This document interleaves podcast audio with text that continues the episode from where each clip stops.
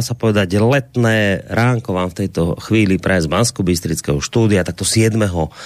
júna ráno, krátko po 9. hodine, Boris Koroni. E, no, vítajte opäť pri počúvaní relácie Vlková listáreň, Vlková poštovna. Viete veľmi dobre, prečo sa vám v tejto chvíli naživo prihovárame. Hoď teda vysielame túto reláciu naživo, platí to, čo vždy nebudeme čítať nové maily, nebudeme dvíhať telefonáty, ideme len vysporiadať maily, ktoré nám ostali opäť e, z piatkovej hodiny vlka, dokonca nie, že ostali, žiadne som ani nečítal, takže všetko vlastne, čo prišlo, budeme čítať dnes. Myslím, že tie dve hodinky času, ktoré máme naplánované, nám tak akurát budú stačiť na uh, nielen prečítanie, ale hlavne teda zodpovedanie týchto mailov. No a skôr ako privítam toho môjho kolegu, parťáka, nie len z piatkovej hodiny vlka, ale aj z dnešnej vlkovej listárne. Tak len teda pripomeniem, že o čom bol piatkový náš rozhovor. Mali sme síce také väčšie plány, že by sme sa v rámci, lebo keď sme vysielali v piatok, tak to bolo presne 100 dní od vypuknutia ukrajinskej krízy, alebo teda vojny na Ukrajine. No a podali sme si, že v rámci týchto 100 dní budeme bilancovať. A ja som tak už predznamenal na úvod, že tá bilancia sa dá robiť z rôznych uhlov pohľadu. Jednak z toho vojenského pohľadu, ale aj potom z ekonomického, geopolitického, toho hospodářského pohľadu.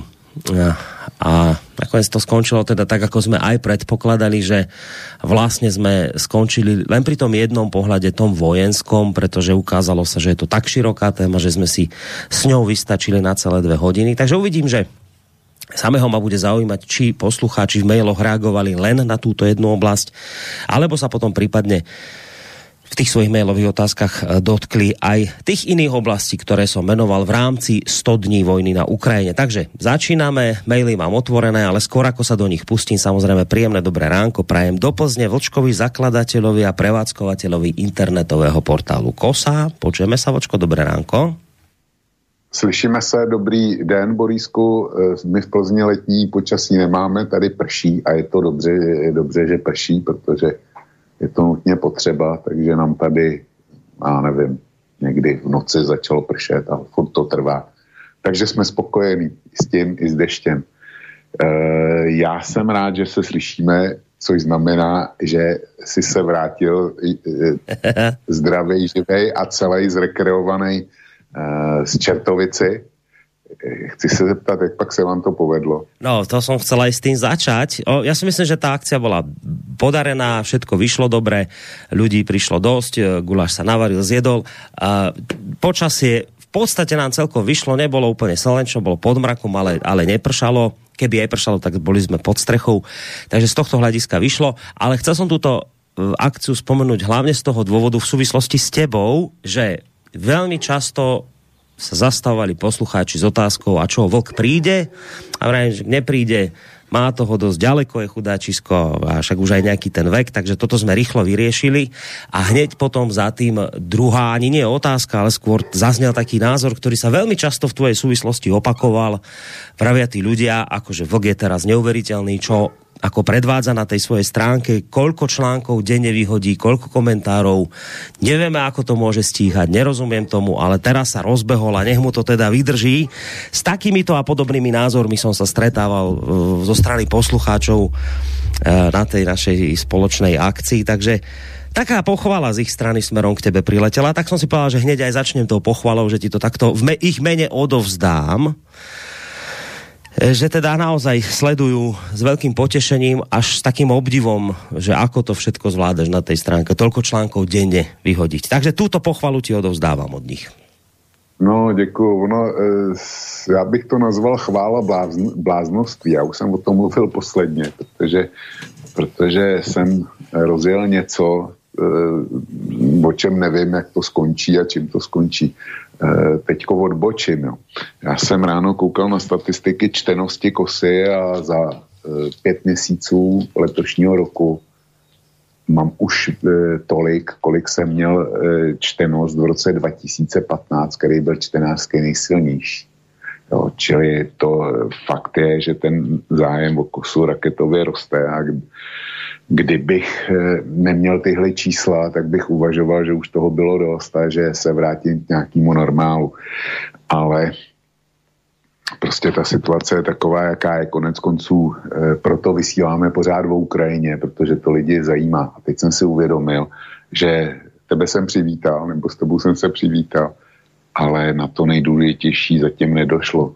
Takže to musím urychleně napravit. Zdravím všechny posluchačky a posluchače Slobodného vysílače. Speciálně této relace. Ať už jsou na země kouli kdekoliv a je jedno, jestli poslouchají napřímo, nebo jestli si sáhnou do archivu. Oba dva nás to těší, ať je to tak nebo tak. Tak, tak. Den Aj keď teraz tento týždeň v piatok uh, nevysielame, máme druhý piatok v mesiaci, nebude, nebude, takže no. hodina vlka nebude, takže vlastne dnes sa s vlčkom počujete, dokonca ani vo štvrtok trikolora nebude, lebo je dualog, takže ty vlastne dnes dovysielaš a máš voľno, dávam ti riečelské voľno, až na ďalší týždeň sa počuť budeme, takže, takže si trošku oddychneš, zrekreuješ sa. Ja som teda len, len to dopoviem, ja som teda od poslucháčov počul takúto chválu na teba tak, ale teda rozlučili sme sa s poslucháčmi s dovedkom, že snáď na budúci rok už prídeš aj ty. Čakáme ťa ako, ja v, tom, dúfam, ako, v tom, ako v tom programe, že možná přijde i kouzelník. Přijde i kouzelník, jasne. No. Takže ťa čakáme, uvidíme, či to vyjde na budúci rok. Takže pochvaly a poďakovania sú odovzdané. Ja ešte sa teda takto poďakujem spätne aj s odstupom času poslucháčom, že naozaj merali tú cestu a prišli tam ku nám a, a že sme tam spolu boli a tak. Takže ďakujem veľmi Kolik pekne.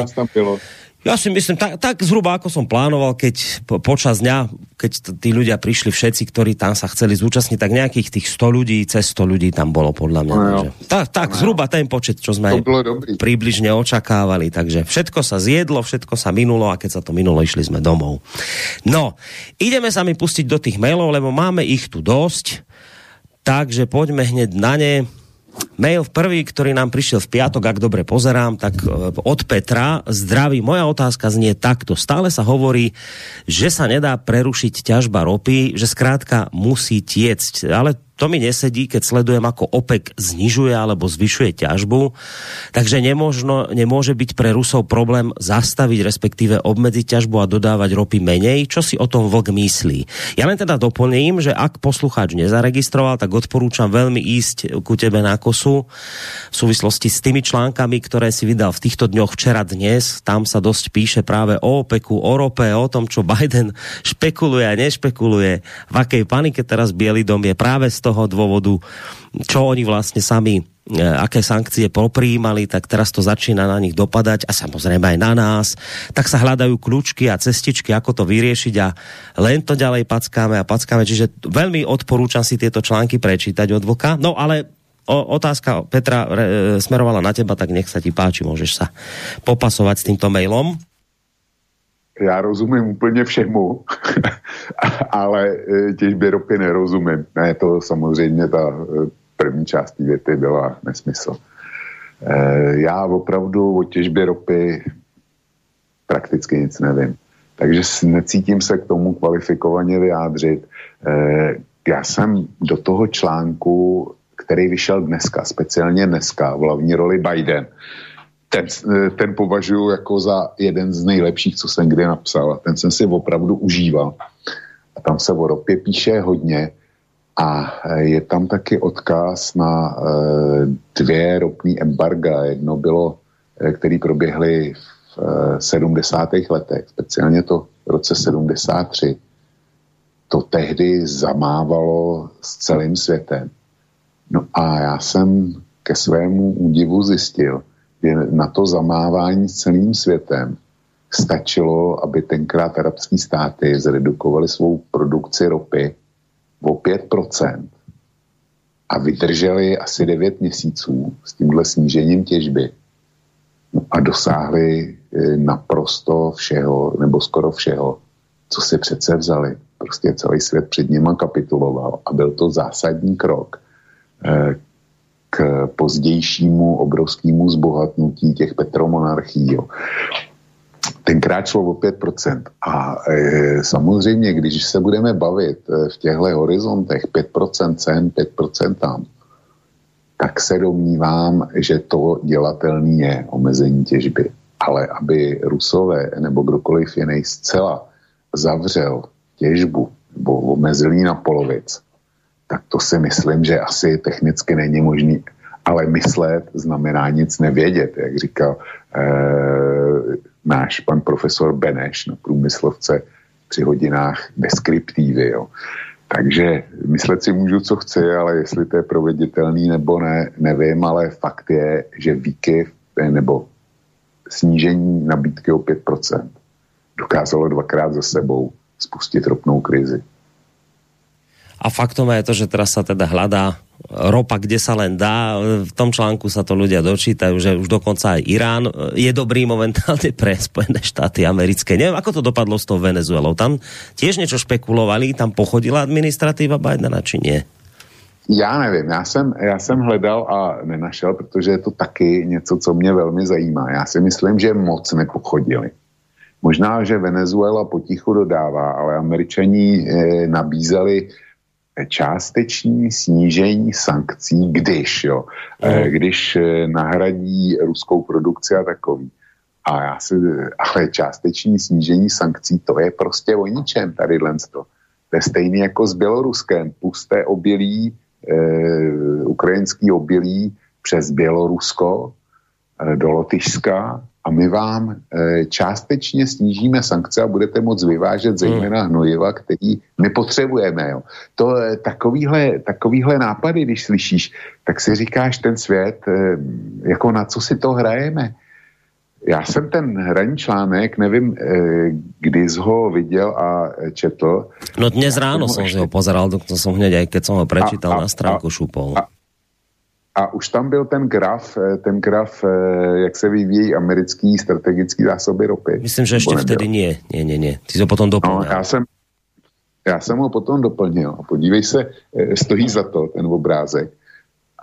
Protože američani ve snaze jak si srazit ceny ropy, protože Bidenovi to, to prohrává volby, jo, tohle. To, to, to fakt prohrává volby okamžitě. Ty míním ty takzvaný poločasový, který budou v listopadu.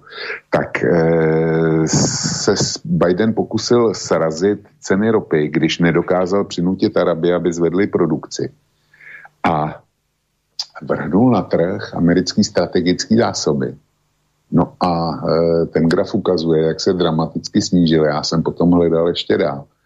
A americký e, zásoby ropy, který držela vláda, tak byly nižší akorát v roce 85, jo, kdy, kdy se vlastně začaly, začaly tvořit po těch dvou ropných embargách.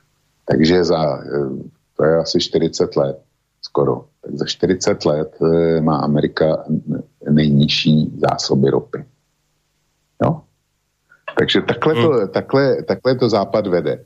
No. A vieš, ja len, tak nemusíme sa silou mocou pri tejto téme držať, čak pôjdeme na ďalšie maily, len, len naozaj, čo je vlastne to prekvapujúce, že však toto sú veci, ktoré sa dali očakávať, že čakal by si, no dobre, však oni toto spustia, takéto sankcie, neviem čo, ale musia to mať nejako ten západ ošetrené, hádam by sa nestrelili do kolena a ty teraz vidíš akoby v priamom prenose, že oni sa do toho kolena strelili, oni nemali žiaden nejaký záložný plán B, niečo pripravené, že dobre, že vieme, že to takto pôjde a, a práve preto sme si pripravili toto, toto, toto, takúto možnosť C, možnosť D, možnosť... Nič Prostě absolútne, aspoň to tak vyzerá zvonka, že absolútne nepripravené, teraz sa Spojené štáty pripravili o nejaké strategické zásoby ropy, akože čo čakal Biden, že to tam vyvezie teraz a, a dosiahne tým hneď svoje nejakým takýmto jedným opatrením. Nakoniec vyviezol strategické zásoby ropy, nič tým nedosiahol, to bol vystrel niekde do prázdna. Spojené štáty sa obrali o nejakú strategickú surovinu, ktorú tam mali.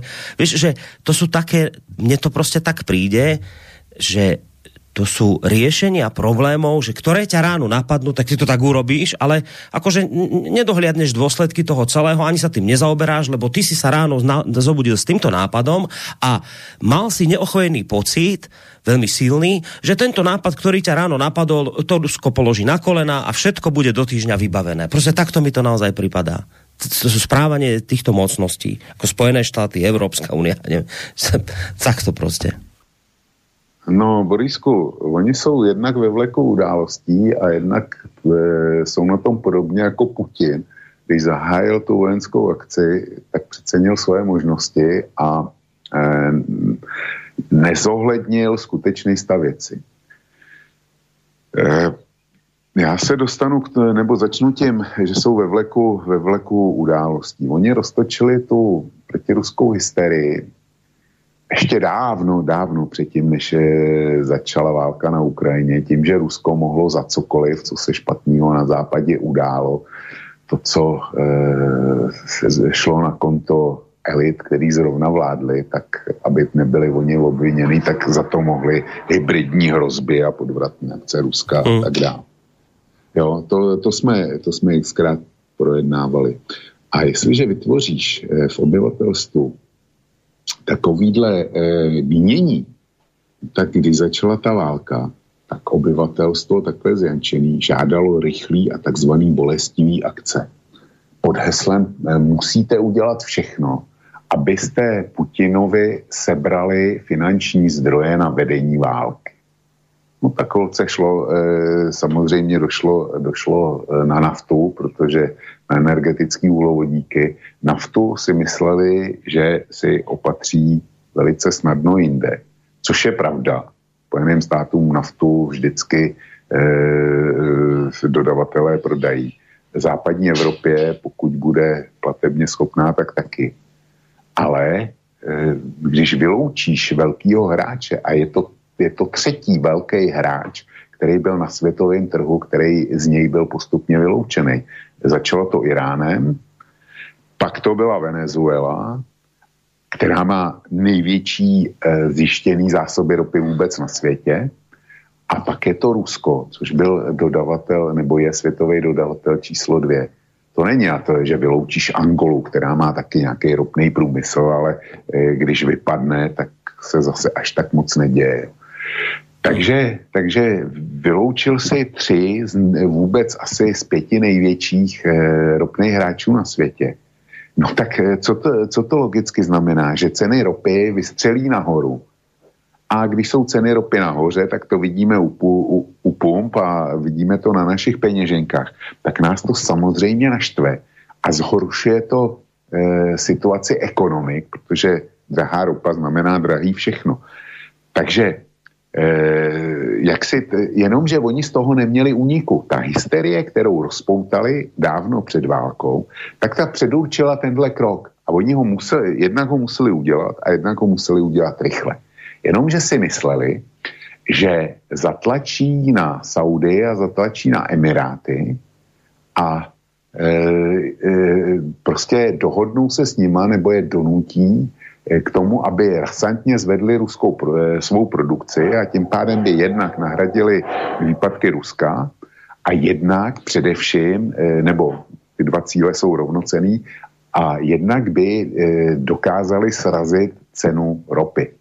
Jenomže oni nečetli ani to, co jim říkal například mm, ten emirátní minister energetiky, který opakovaně, já jsem to na kose taky zveřejňoval, opakovaně pro západní zdroje tvrdil, my ani Saudi nejsme schopní nahradit případný výsledek, eh, případný výpadek ruských dodávek, pokud by byl masivní. Tohle jsem několikrát zveřejnil. Západ na to nereagoval.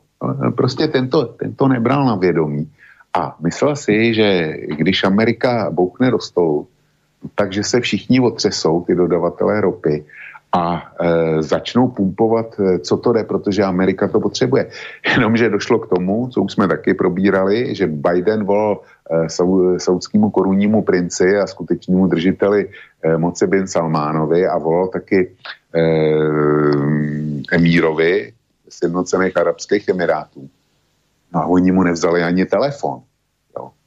Došlo to tak daleko, že teďko se, teďko se teda Biden rozhodl, že e, na arabský polostrov vyrazí osobně a e, začal mírnit kritiku Saudské Arábie, e, začal být vlídnej na Emiráty. Tam se prostě Amerika i Amerika si sáhla na hranu svých možností. Navíc do toho, aby to bylo ještě lepší a ještě, ještě zajímavější, tak se staly dvě věci. Jedna ta je obecně známá. E, Západ e, sáhnul na ruský státní finanční rezervy, které tam byly, a začal zmrazovat osobní majetek e, takzvaných oligarchů, kteří se provinili pouze tí, zejména tím, že jsou rusové a když byli oligarchové, tak se museli stýkat se svou, se svou vládou. Soukromý majetek, nebo státní majetek tohoto typu, ten byl doposavet na západě posvátný. A západ na to sáhl a myslí si a, vy, a vykládá, že to je dobře. Samozřejmě, že všem těm šejkům a, a sultánům a podobně ropným, tě muselo dojít, že když se tohle stalo u Ruska, tak se to kdykoliv může stát komukoliv. Áno, to, to, to sme isté to... hovorili pre tých, pri tých devizových rezervách, ano. že už keď to raz spravili, tak sa každý vyplašil. A toto je ďalšia vec, že už sa, už sa boja tohto, je, že im siahnu na majetok, no? Je, je, je to precedens. A, mm. sam, a to, to jako oni samozřejmě začnou zohledňovat. Jo. A navíc to je nová věc, kterou jsem pustil dneska, já ji teda mám k dispozici, k dispozici měsíc a furt jsem čekal na to, až, až to zasadím do nějakých souvislostí. Takže ve Spojených státech v Senátu začali projednávat e, zákon, který je oficiálně, je to i, i pojmenovaný, který je oficiálně namířený proti zemím kartelu OPEC. S tím, že ve Spojených státech si chtějí odhlasovat, že e, v kostce to, že pokud by Spojené státy požadovali navýšení těžby, nebo snížení těžby eventuálně, což se jim taky může hodit v určitém okamžiku, ale zatím jde o navýšení těžby. A e, země kartelu OPEC i země kartelu OPEC 2, e, teda OPEC plus, e, na to nereagovali, takže by americký soudy měly právo je začít soudit, penalizovat a sankcionovat. Čili my se dostáváme do naprosto bezprecedentní eh, situace, to je stejně jako s tím zmrazením ruských státních rezerv, že američani si uzurpují právo rozhodovat o tom, jestli nějaká země na světě bude eh, rozhodovat o tom, kolik bude těžit ze svého výsostního nerostného bohatství. A když to nebude podle představ Spojených států, tak zkrátka budou sankcionovaní to je, to je, to už, já nevím, mně schází slovo, to není bláznoství, to není šílenství, to, to, schází, mi, schází mi prostě slovo. Není přece možný, aby tohle eh, byla eh, všechno na světě podvíhalo libovůli jednoho národa. Jak říkám, kdyby to nebyl Blomberg, já tam dávám i zdroj, Kdyby to ne, nedal Blomberg, tak já bych ničemu takovému ne, nevěřil. Ale Blomberg je jedna ze dvou největších světových tiskových agentur a je to americká agentura. Takže určitě vědí, vědí o čem píšou. No. Čili my se, my se posouváme úplně do jiný galaxie šílenství. Hmm. No, e, len už poslednú vec k tomu, lebo ako to, a vieš, ako to vníma laik ako ja, však tá Saudská Arábia alebo Spojená Arabské Emiráty, však tým teraz aspoň to sa tak javí, že to im spadlo z nebies, tento trest Ruska, veď tým, že prostě nebudú môcť Rusi predávať svoju ropu a Amerika tlačí na to, aby e, Spojené arabské emiráty a Saudská Arábia, aby viacej ropy vyvážali, tak pre lajka to znie, že to je pre nich požehnanie doslova toto, však budú vo veľkom vyvážať, predávať a čo? Zarábať. Veď o to ide, aby zarábali peniaze. Tak teraz človek nechápe, že to tí Saudi, prečo nechcú predávať? Oni to nechcú predávať, alebo to nemôžu predávať, že skrátka neexistujú také kapacity, ktorými by oni jednoducho tú, Európu do, e, tú ropu dodávali do Európy a všade inde možne. Čiže, čiže o čom to je, že prečo oni prostě Spojeným štátom nezdvihli telefon, keď im Spojené štáty ponúkajú, veď ale budete predávať, zarábať, veď o to ide, nie? Tak ako, ako to možné, že, že Saudská Arábia a Spojené Arabské Emiráty prostě na toto volanie Spojených štátov nepočujú? Tak prvně eh, oni jsou spokojení se současnou cenou a nevidí důvod, proč by ji měli snižovat. Takže kdyby razantně zvýšili těžbu, tak by samozřejmě eh, trhy reagovaly snížením cen. A jim tohle vyhovuje. Eh, no ale prečo, veď oni by, prepáč, prečo, ale prečo, však oni nahradia len ruskú ropu, ktorá chýba, čiže prečo by mala ísť cena dole? No, protože svět by, svět by se dostal na to, že bez ruské ropy se dá obejít. Jim to, jim to vyhovuje. E, já budu pokračovat, Borisku, a to vysvětlení přijde. E, zásoby ropy jsou koneční. Nejsou, nejsou obnovitelné. Já už jsem četl e, já už jsem četl řadu analýz, který popisují, nebo který říkají, že nevěří těm eh, ropným zásobám, který jednotlivý státy hlásí. Že jsou eh, nadhodnocený, že realita je daleko eh, tristnější, že svět je za takzvaným ropným zlomem, to znamená, že už nejsou obnovovaný nový ložiska, že se nenacházejí, nebo když se nacházejí, tak eh, je to za výrazně horších podmínek. Eh, takže eh, jestliže dneska je barel ropy za 120 dolarů a před rokem to bylo, nevím, typnu si za 65, no tak těch 120 dolarů každému, každému v pohodě stačí a on přitom si ty ropné zásoby udrží co nejdéle. To není o tom, že ty Arabové musí ty peníze dostat teď. Co s nima budou dělat? Ve světě inflace.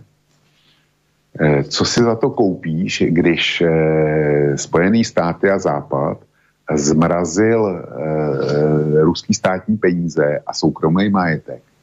Tak jako k čemu ti ty peníze budou? Co s nima budeš dělat? Teď oni tam všechno, co potřebujou, jako doma, tak už dávno mají. To jsou dneska nejluxusnější, nejvýstavnější, nejmodernější metropole na světě. Jo. Tak co budou dělat s těma penězma ještě? Koupí si, koupí si já nevím, 20. vrtulník a 60. Ferrari, když už jich mají 59 a 19. Eh, čili oni eh, jako rozumně, pro ně je daleko lepší, když tu naftu nechají dole, protože takhle běsnící inflaci se ta nafta zhodnocuje sama od sebe. No, tím, že uh-huh, to je uh-huh. stejné, jako, jako když si někdo koupil investiční byt před pěti lety, kdy za to dal eh, x peněz a dneska stojí 3x. Uh-huh, uh-huh. To je, to je úplně, úplně stejný případ. Oni, oni nemají žádný osobní nebo žádný eh, svůj zájem na tom tu, eh, tu produkci zvyšovat. Proč by to dělali?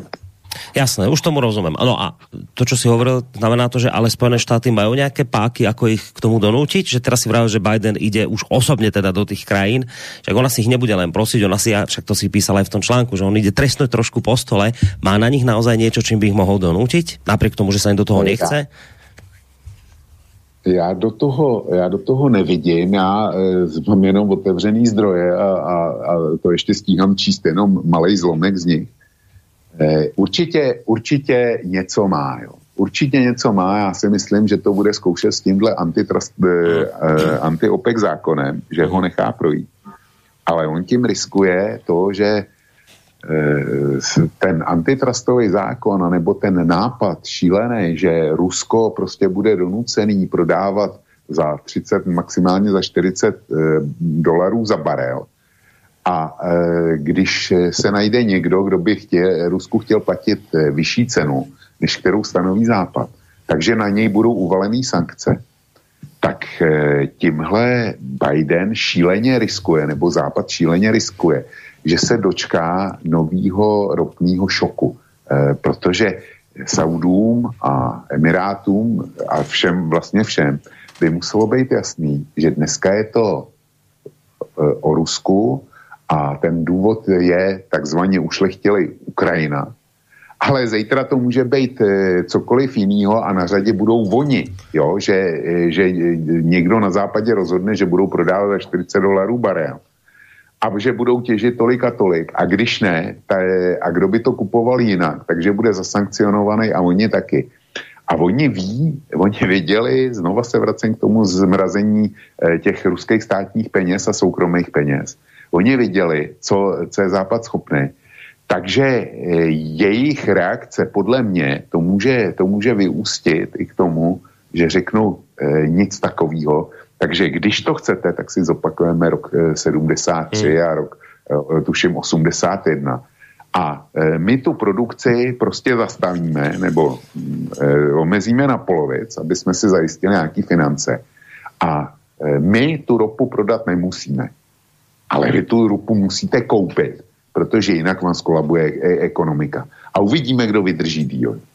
Mm, I k tomuhle to může mm. No dobré, posuňme sa teda ďalej.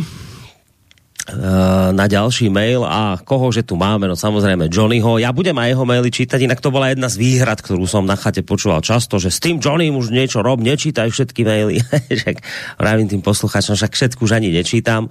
Ale to je taká aj výzva pre Johnnyho, však skúsiť tie myšlienky do jedného mailu všetky dať aj otázky, aby to nebolo rozhádzané medzi 20 diel mailov, lebo naozaj to môže byť pre zvyšných posluchačov a jemne otravné, takže ak bude tých mailov veľa, tak zase niečo popreskakujem, nech Johnny teda dopredu dopredu vie. Ale začneme teda mailom, ktorý prišiel ako druhý v poradí a teda od Johnnyho. Putin drístal úplné hlúposti, aká denacifikácia. Podľa jeho chorej logiky by mal denacifikovať polovicu Európy, lebo ich máte v parlamente na Slovensku, napríklad podľa niektorých LSNS, vo Francúzsku Lepenku, v Nemecku AFD a tak ďalej. Len tak mimochodom, ktorá náckovská strana sa dostala do ukrajinského parlamentu v posledných voľbách? A o demilitarizácii ani nevravím. Ukrajina nemá útočné zbraně, takže aké odzbrojenie? To len Rusi kvíkajú, že pozor, pozor, amíci, nedodávajte Ukrajincom zbranie, ktoré môžu zasiahnuť Rusko, inak povedané útočné zbranie. Ukrajinci sa evidentne doteraz iba bránili a agresor je pokakaný, že ho môžu zasiahnuť rakety. Tak to je. Ešte raz, Rusko napadlo Ukrajinu celú, nie len nejaký Donbass, nie naopak. Rusko a Ukrajina je jednoducho v regulérnej vojne a nevidím dôvod, prečo by Ukrajina nemala útočiť na agresora. A neťahajte mi tu, že ale veď to Rusku nemôžu Ukrajinci urobiť, lebo veď majú atomovky. Oni to najskôr robili už predtým, aj keď to Ukrajina nepotvrdila iba z propagandistických dôvodov, ale Rusi ochutnajú vlastnú medicínu. Mimochodom, dosť dobre nechápem, ako chce Rusko vyriešiť napríklad problémy v Južnej Amerike. Áno, na to Rusko nie je potrebné a pre Vlka môžem mu nájsť výrok súdruha Žirinovského, ktorý už v decembri vravel, že uvidíte 22.2.2022 2022. Inak povedané v parlamente si o tom už aj v Rabce čvirikali. A tiež ruského poslanca, ktorý tvrdil, že útok sa chystal rok. Ak je to pravda, tak Rusáci sú naozaj totálni neschopáci. A ešte, že sa bojuje aj za nás a vlk to porovnáva s Kábulom, to hučí, že chce to hučí, že chce návra, návrat na to pred 1997, Afgánci, Taliban, nie je to huláka Putin, takže áno, je to naše ohrozenie a na Ukrajine bojujú aj za nás, či sa to Vokovi páči, alebo nie. No, tak takýto mail od Johnnyho. Miestami podľa mňa no. mierne zmetočný, ale hádám, že sa s tým budeš podle mě taky. Vedět podle mě taky. E, já souhlasím s tím, že ta e, akce na Ukrajině byla, přihle, byla e, připravovaná dlouhodobě. Prostě to tak muselo být. To, byl by blázen Putin, jak si o něm Johnny myslí, kdyby se rozhodl z jednoho dne na druhé, že teda tak my už tu Ukrajinu jako mm, nemůžeme na to koukat, tak e, zítra ve dvě hodiny ráno to spustíme a nedělal přípravy, protože muselo být, e, muselo být jasný, že přijde nějaká odezva a že to nebude jenom tak. Čili ano, Putin se připravoval, ale Putin taky velice důsledně se snažil jednat. Snažil se to zachránit. A já nevím, jestli Johnny má polovodičovou paměť. Polovodičová paměť eh, funguje tak, že se do toho pouštějí jenom e, informace, které do, dotyčnému jak si vyhovují a ty, které nevyhovují, tak e, jsou odfiltrovaný. E, bylo by dobrý, kdyby se podíval na podzim, dal si tam e, do vyhledavače heslo Putin, dopis, e, na to a zjistil by, že Rusové to zkoušeli zcela vážně a seriózně stanovili požadavky, který na NATO měli a bylo to pod heslem, který jsme opakovali v pondělí. Bezpečnost buď je pro všechny, anebo není pro nikoho. A když Johnny mluvil eh, o NATO před rokem 97, tak eh, jestliže tenkrát byla zaručená bezpečnost eh, evropských zemí, aniž by tam bylo Polsko, Slovensko, Česká republika, Maďarsko a dalších asi 15 zemí nebo možná 20, který v NATO nebyly, a jestliže v Evropě žádná válka nebyla, a jestliže pobaltské země mohly vstoupit do NATO v roce 2008, aniž by je Rusko napadlo předtím, a to, to udělat mohlo, to udělat mohlo a bylo by těm zabránilo, zabránilo e, tomu, aby, aby na to e, bylo 100 kilometrů od e, Leningradu nebo Petrohradu, tak kdyby bylo tehdy obsadilo, obsadilo baltský země, tak by bylo na to protestovalo a mm, bylo by se Rusku nadávalo. Ale nikdo by pro ty Balty nehnul ani prstem. Přesto to Rusko neudělalo. Ale my, my víme, že Rusko je zdrojem všeho zla a že to je, že to je imperiální zločinecký stát, který eh, kouká, koho by přepadl, zavraždil, znásilnil a všechno mu roztloukl, jak eh, John, Johnny jede na téhle vlně. A ono to u Baltů, ne, u Baltů neplatilo. To, je, to mi přijde velmi zajímavý teda. A vedle, eh, vedle toho Ukrajina se vůči Rusku stále více vymezovala, ani, aniž by Rusko k tomu zavdávalo příčinu. Rusko se stalo nepřítelem. A dějiny e, pro Johnnyho, a já to zjišťu e, s politováním, a, e, a s politováním říkám to co, e, to, co musím znova opakovat, že pro něj dějiny začaly 24.2. 2022. To, co bylo předtím, neexistuje. Hmm. E, to, že byly podepsaný, podepsaný nějaký minský protokoly dokonce dvakrát a Ukrajina je ignorovala zcela záměrně za podpory Spojených států, to jako pro Johnnyho není žádný argument. K čemu jsou smlouvy, když je e, druhá strana nedodrží, když je, když je prostě poruší? E, naprosto k ničemu. Čili e, Rusko se spolehlo na západ dvakrát. Bylo to při e, Majdanu, kdy vzalo vážně dohodu mezi Janukovičem a Majdanisty, kterou garantoval eh, polský eh, minister zahraničí, francouzský minister zahraničí a německý minister zahraničí. Vzalo to jako eh, bernou minci. A ta dohoda neplatila ani 24 hodin. Bavíme se o dohodě, dělal, že... bavíme se o dohodě na slobodné prezidentské volby. Že dohoda tak. bola, že sa budú konať Přesně slobodné tak. prezidentské voľby a Ukrajinci si sami teda zvolia svoj osud a svoju cestu. Tak. Přesně tak. A ta dohoda neplatila ani 24 hodin a e, došlo k násilnému převratu, který dneska je vydávaný za akt demokracie, že to je v pořádku. Jo?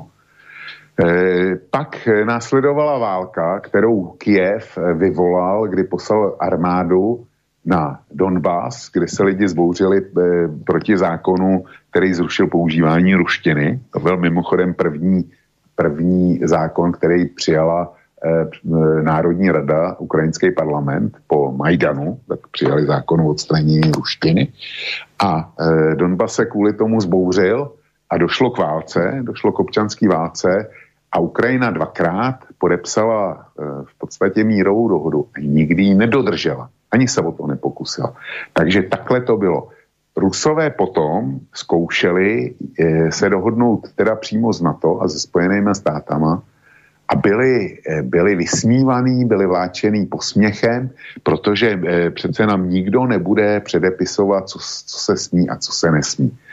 A teď k té denacifikaci. Já jsem eh, na, mm, dal dohromady článek, který je, vychází ze zdrojů eh, amerického webu forward.com a ten měl být v sobotu vyjde další sobotu, protože jsem kvůli včerejšku, kvůli tomu, co vyšlo dneska, potřeboval restrukturalizovat eh, eh, to, co je plán, eh, vydavatelský plán KOSY. Jsem to musel o týden posunout. A Forward.com je nejvlivnější médium amerického židovstva. Americký židovský komunity. A byl jsem upozorněný jedním z čtenářů na vyčerpávající materiál, který forward sestavil, kde dokazuje, že Ukrajina je postavená na nacistických, eh, na, na, na nacistických principech, kdy on tam popisuje do detailu e, jména jako Bendera, Šuchčevič a desítky dalších, který jasně kolaborovali s Němci, podíleli se na, na židovských pogromech, na volinském masakru, na eh, hromadné vraždě v Babiměru a tak dále.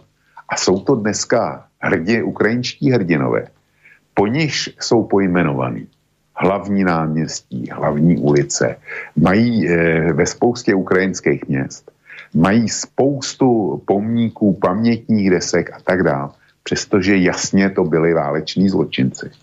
Tak e, v pravém slova smyslu. A tohle jsou dneska ukrajinští hrdinové, kteří jsou oslavovaní, eh, po kterých, eh, který jsou dávaný za vzor, jsou po nich pojmenovávané školy a tak dále. Pokud Johnny má, má zájem, tak od soboty za týden nechci ten, nechci ten článek přečte. A je tam i odkaz na původní zdroj. A je, ten odkaz je tam proto, že původní materiál je značně rozsáhlý já jsem z něho použil tak maximálně první třetinu. Jo, ale pokládal jsem to za dostatečný. A potom nechce, nechce Johnny baví o tom, jaká je Ukrajina, jestli je determinovaná e, nacizmem nebo ne. A tvrdit, e, říkat, že která nacistická formace se dostala do ukrajinského parlamentu. Není jenom moc, která, která jde přes parlament, je i moc neoficiální.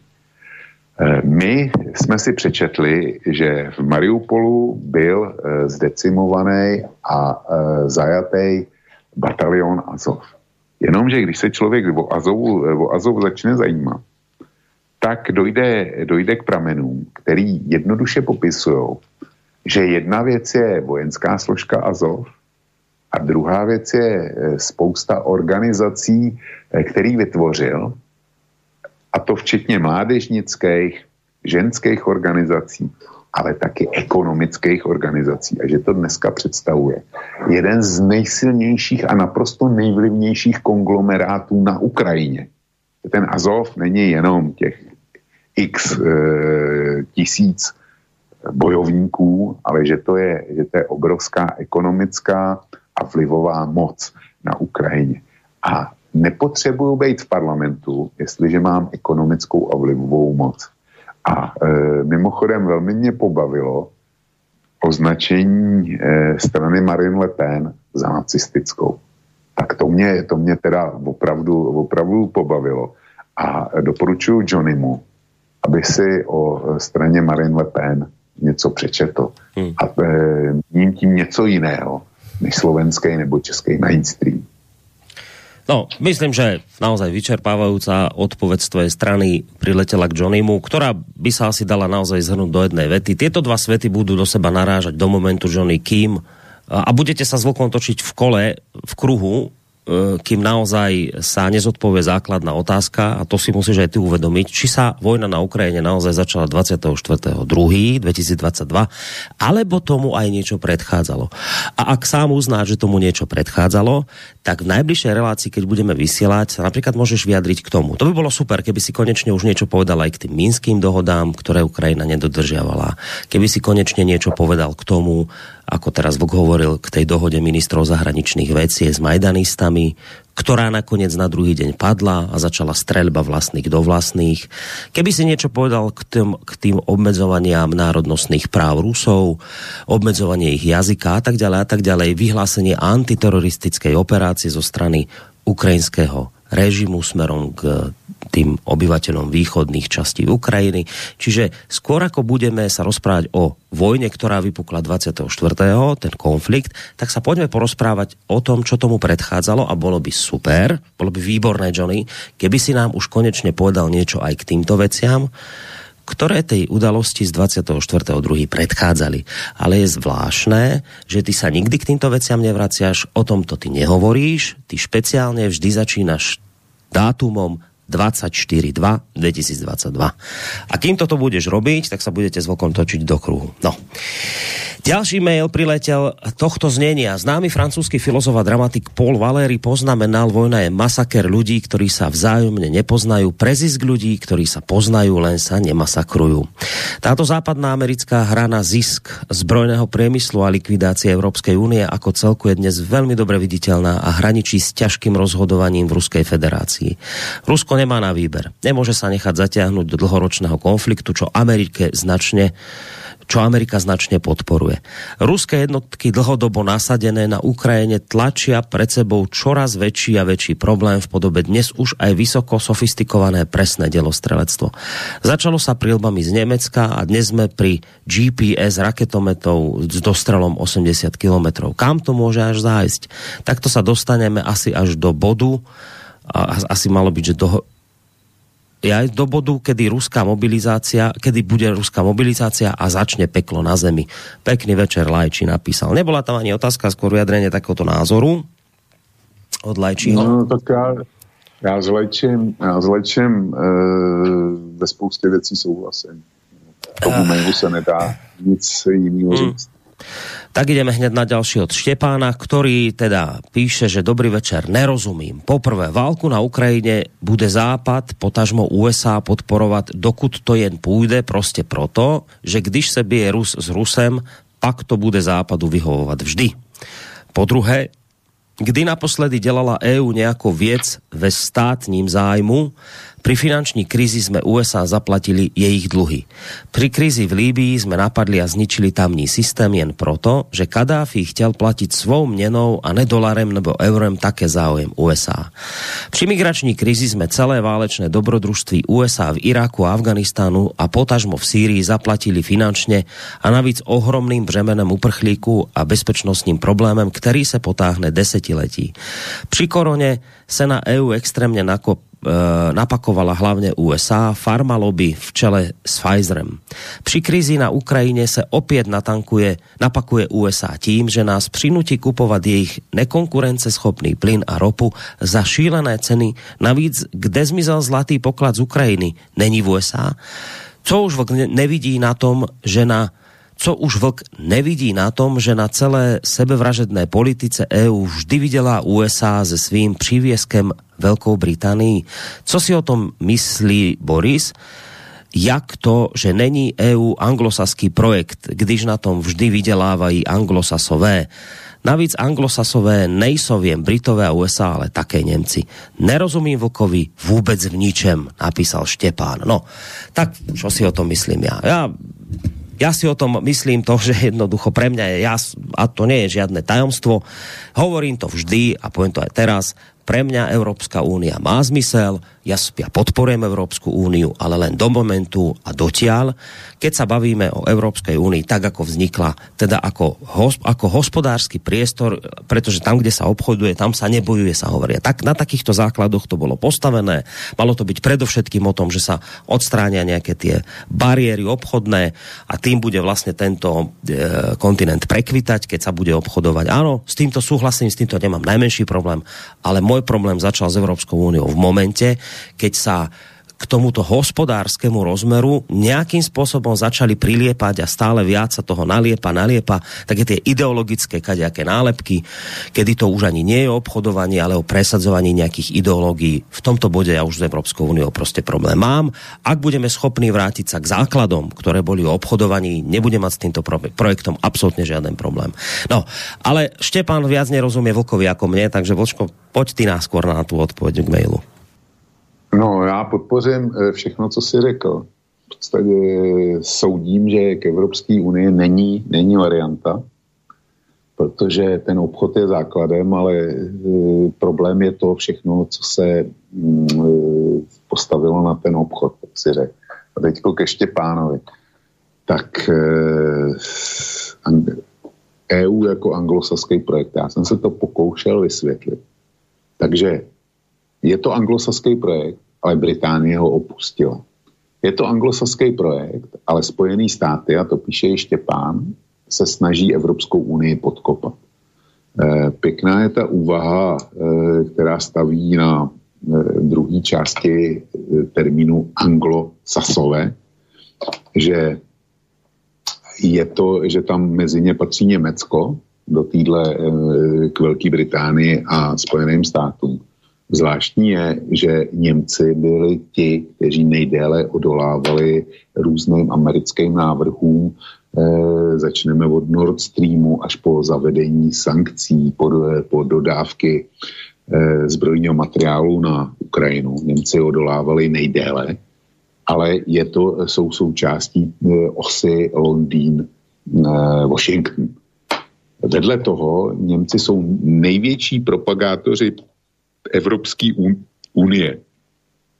A e, oni e, a přesto zase jsou součástí zlovolné osy proti Evropské e, e, proti Evropské unii. Já, tomu, já tomuhle nerozumím, té argumentaci pro mě je naprosto, e, nech mi to e, Štěpán promine, pro mě je zavádějící a to volím silně eufemistický výrok.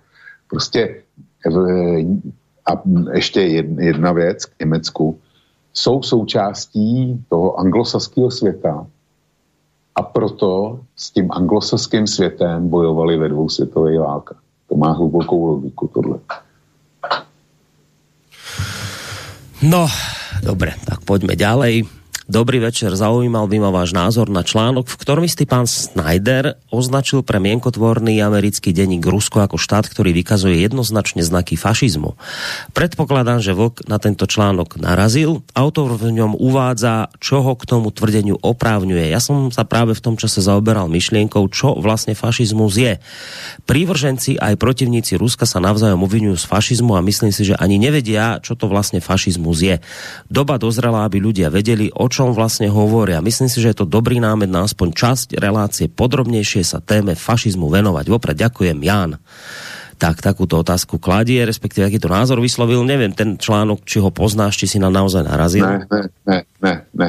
Nevím, v čem vyšel e, Schneider. E, já znám několik Schneiderů, ale e, jako který z nich to je, netuším, nevím, kde ten článek vyšel a neznám ho, takže nejsem schopen se k němu vyjádřit, ale pro mě fašismus a nacismus je zcela jednoznačně eh, nadřazení nebo teorie, která nadřazuje určitou skupinu lidí a jedno, jestli to je na národnostním, eh, zejména teda na národnostním principu.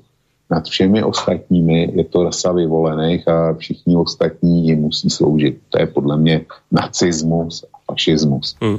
A když se, když se člověk podívá na výroky některých ukrajinských představitelů a zejména třeba na jejich interpretaci dějin, že oni jsou jediní praví slované a Rusy označují za podlidi, takový termíny se, se dají najít, tak eh, já si myslím, že není o čem se bavit. A ještě eh, Johnny by jistě namítl, a co Žirinovský? No, tak Žirinovský už je po smrti a Žirinovský byla eh, ruská okrajová a e, tragikomická figurka. Žirinovský to spoustu namluvil, e, vyvolal spoustu skandálů, ale nikdy neměl zásadní vliv na politiku Ruska. No ja som, e, spomínal si vtedy v piatok, začínal e, reláciu takým tým konštatovaním, že uh, som sa, sme sa vrácali v čase a spomenul som si aj na to, že keď vlastne ten konflikt vypukol a z dôvodov, ako nás tu všetci plašili na okolo, tak bolo aj z tvojej strany také niečo, že však zavrieme kosu, nebudem pokračovať a tak ďalej. A vlastne som to dal potom do takého protikladu, že vidíš, chcel si ešte nedávno končiť a pozri, ako, aký si dnes produktívny a koľko článkov chrliš nakoniec. Sám si dnes povedal, že si sa čítanosťou už vlastne dostal niekam do obdobia, keď, keď, bol, keď sa tvojmu webu najlepšie darilo. No a prečo to teraz spomínam, lebo Zrejme tohto konštatovania sa týka mail od Mipeho, ktorý píše Kosa a Slobodný vysielač má již vybudovaný okruh čtenářů a poslucháčů a byla by škoda tyto lidi odsunout od informácií, na které jsou již navyknutí. Nemáte tušení, kde všude se Kosa a Slobodný vysielač čte a poslouchá a také, jaké vyvolávají debaty. Myslím, že Vlk a Boris mají již velkou odpovědnost za svoje konzumenty a ovlivňování veřejného mínění tak v České republike, ako aj na Slovensku. Napísal Mipe zrejme naozaj v reakcii reakcii na to, čo som tam v súvislosti s tebou spomínal, spomínala v súvislosti s hroziacím zatvorením kosy. Takže, takže vlastne hovorí o tom, že nemôžete to zavrieť, nemôžete skončiť, lebo teda už máte veľký okruh čitateľov, poslucháčov, ktorí, za ktorých zodpovedáte. Tak, toto napísal Mipe, ja som mu samozrejme za ten mail veľmi vďačný. Ak chceš, môže aj ty niečo dodať, Vočko? Borisku, dobře se to poslouchá to na každý pád a já jsem za to samozřejmě rád, ale každá mince má dvě strany a e, v to, že my poskytujeme bezplatnou službu, no takhle, Slobodný vysílač ne, ten by bez, e, bez e, finančních příspěvků posluchačů skončil. Čili poskyt, poskytujeme nějakou službu a ta služba, ta je placená spoustou času, eh, který já například místo toho, abych to věnoval rodině, tak eh, rodina je někde v pozadí. Moje, moje žena by to vysvětlila líp než já. Rodina je někde hodně, hodně v pozadí. A já si dřepím celý dní u počítače a buším tady do klávesnice a když na mě někdo promluví, tak jsem silně nevrlej. A v podstatě zanedbávám i věci, které bych měl e, řešit.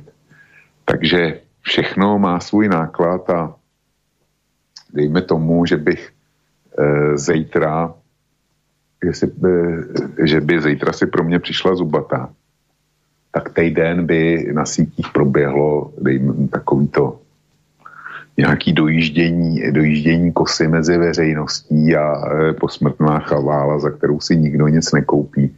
A, to, a po týdnu by to skončilo prostě, e, kosa by zmizela No a svět by se točil v klidu dál. Nehledě k tomu, že oba dva s Borískem máme e, periodický i neperiodický návaly pocitu bezmoci a marnosti, protože ať děláme, co děláme, tak stejně ničím nepohneme. No, ja by som k tomu hádam len jedno dodal, že áno, to je vždy tak, že aj my máme také porekadlo, že sláva, polná tráva, že nakoniec vždy, tak. vždy všetko nakoniec odíde dostratená a nakoniec ani pes neštekne po nikom, ale, ale hlavne som sa chcel dotknúť toho, keď píše Mipe, že máme zodpovednosť za vás, konzumentov. No práve to vás chcem poprosiť, že ne, nebuďte konzumenti, že nemôžete byť len konzumenti. My vždy k tomu vyzývame, že to vy sami musíte v tomto smere vyvíjať aktivitu, však dobre, Vlk vám dá nejaký uhol pohľadu, nejaký iný uhol pohľadu sa dočítate niekde v mainstreame, ak ešte o to vôbec stojíte lebo však o tom sme sa bavili, že už je to akoby čoraz drzejšia tá jednostranná propaganda zo strany mainstreamu. Ale dobré, ale treba poznať aj tieto názory, čiže to, to nakoniec to vždy len bude na vás, aby ste si vy e, sa si v tom nejaký urobili poriadok, aby ste sa v tom zorientovali.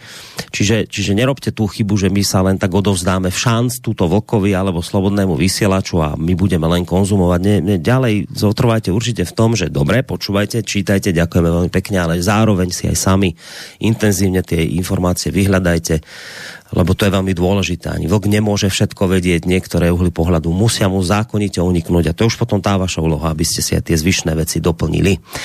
Máme tu potom taký ďalší mail, dlhší mail od Juraja. Tak nám uplynulo 100 dní od protiútoku Ruska na Ukrajine.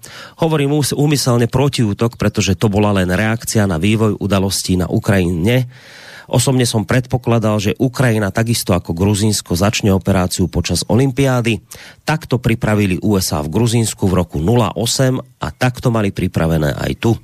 Vojenské zoskupenie, ktoré bolo vytvorené na Donbase, bolo pripravené na útok pod vedením inštruktorov z USA a Veľkej Británie. Propaganda USA a NATO hovorila o presunoch ruských vojsk, ale nehovorila to, čo sa deje na Ukrajine. Keď Biden hovoril o útoku 16.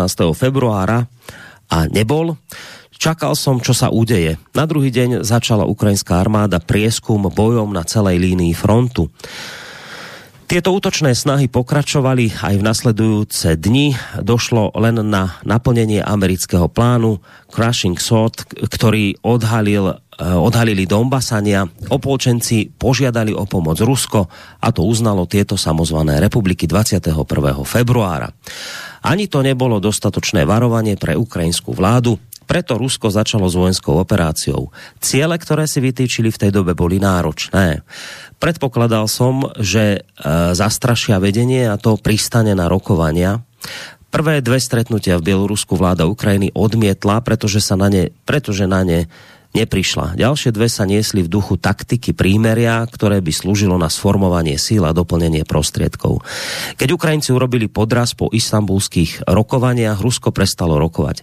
Ovšem začalo aktívne, zapáj- aktívne zapájanie sa NATO do diania na Ukrajine a postupné vyzbrojovanie zo strany NATO, ako keby Ukrajina bola de facto členom NATO. Nie je ním a ani de facto a ani de jure. To, že vojská NATO nie sú na Ukrajine, je spôsobené len tým, že Rusko vlastní jadrové zbranie a to brzdí USA aj členské štáty NATO v prieniku na ukrajinské územie. Ciele, ktoré si Rusko stanovilo, sa mu nedarí plniť tak, ako boli prezentované. Namiesto demilitarizácie prebieha masívne vyzbrojovanie Ukrajiny zo strany USA a dena, o, denafi, do, o, denacifa, o denacifikácii sa nedá ani trošku hovoriť. Dá sa povedať, že členské štáty na to sa prejavili ako prví podporovatelia neonacizmu. Ani ich slova o slobode a demokracii to nedokážu zakryť. Na rokovanie je možné pristúpiť až po úplnej porážke tejto vlády. Skrátka, víťaz diktuje podmienky. Toho sú si vedomi aj na západe, aj Rusko to konečne pochopilo, že ide o jeho existenciu. USA vyhovuje táto forma opotrebovacej vojny. Sankcie alebo inak povedané hospodárska vojna nie je jednostranná, Rusko hrá na energetickú kartu a robí dobre. Prehlbuje krízu západu, čo bude ďalej som vlastne povedal, ide o všetko Anglosionisti nevidia iné riešenie z tejto krízy, preto vstúpili do tejto vojny, pripravovali sa na ňu dlho a preto ju nechcú prehrať. To isté platí aj pre Rusko. Rusko tiež nie je samo, má dosť spojencov, ktorí nemajú v láske USA a NATO, zvlášť pre koloniálnu minulosť, aj pre prítomnosť.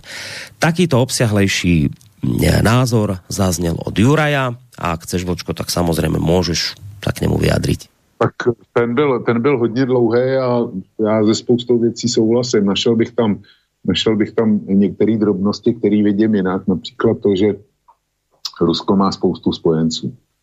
To je jedna ze slabin Ruska, které, kde mám odlišný pohled. Rusko spojenců má nesmírně málo a spojence by potřebovalo zejména na to, aby, aby prorazilo americkou blokádu, ale e, další věc, kde e, nezbytně, nesouhlas, eh, nezbytně souhlasím, je záležitost té opotřebovací vojny. Otázka je, když se člověk podívá, my jsme mluvili o, o ropě, o situaci s ropou, o tom, jaký zákony eh, z nouze při, připravují ve Spojených státech, že dokonce snad Irán bude moc dodávat e, další množství ropy na světový trhy a tentokrát oficiálně. A přitom e, aniž by se zavázal k jakýmkoliv ústupkům e, při pracech na výrobě a vlastní atomové zbraně. To je něco, co, co já prostě nechápu.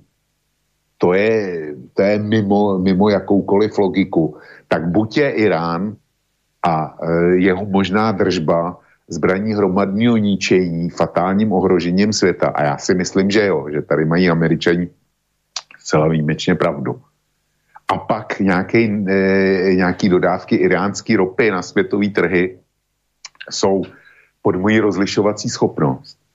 A nebo není e, atomový zbrojení Iránu fatální hrozbou světa, pak, pak teda nechápu, proč iránská ropa byla e, 40 let embargovaná jo, e, na světových trzích. To, ti, to, to, to se spírá jak, jakýkoliv ele, elementární logice, čili Západ čelí problémům a ta opotřebovací válka na Ukrajině, ta nutně nemusí být v jeho, v jeho prospěch. Já jsem si ťuknul na All Price a já tě e, přečtu pár titulků, nebudu číst nic, nic víc.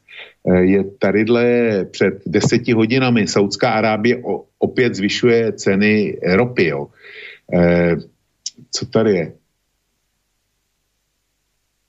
E, Citibank a Berkeley zvyšují prognózy cen, cen ropy. To je, to je, to jsou jasné titulky. Ceny benzínu v USA vyskočily na nový rekord přes 4,80 dolarů za barel. Potom tady je Eh, to se týká eh, dvě zprávy, eh, dva titulky, které se týkají zemního plynu.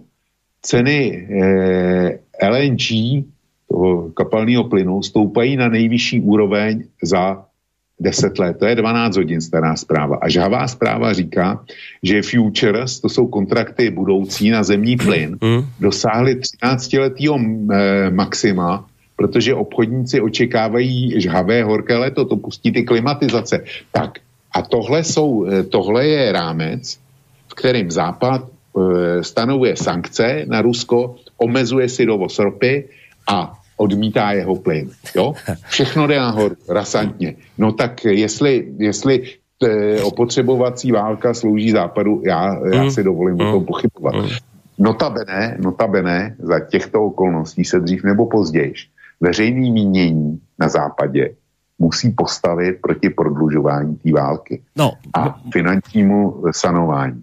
Vieš, možno práve na pozadí týchto vecí sa stále tak akože častejšie, ale samozrejme veľmi opatrne začína objavovať také vyjadrenie ako pána Bidena, že nakoniec sa tá Ukrajina bude musieť s Ruskom dohodnúť. Možno dokonca, on to tak nepovedal explicitne, ale aj nejaké tie ukrajinské územia im teda odovzdať.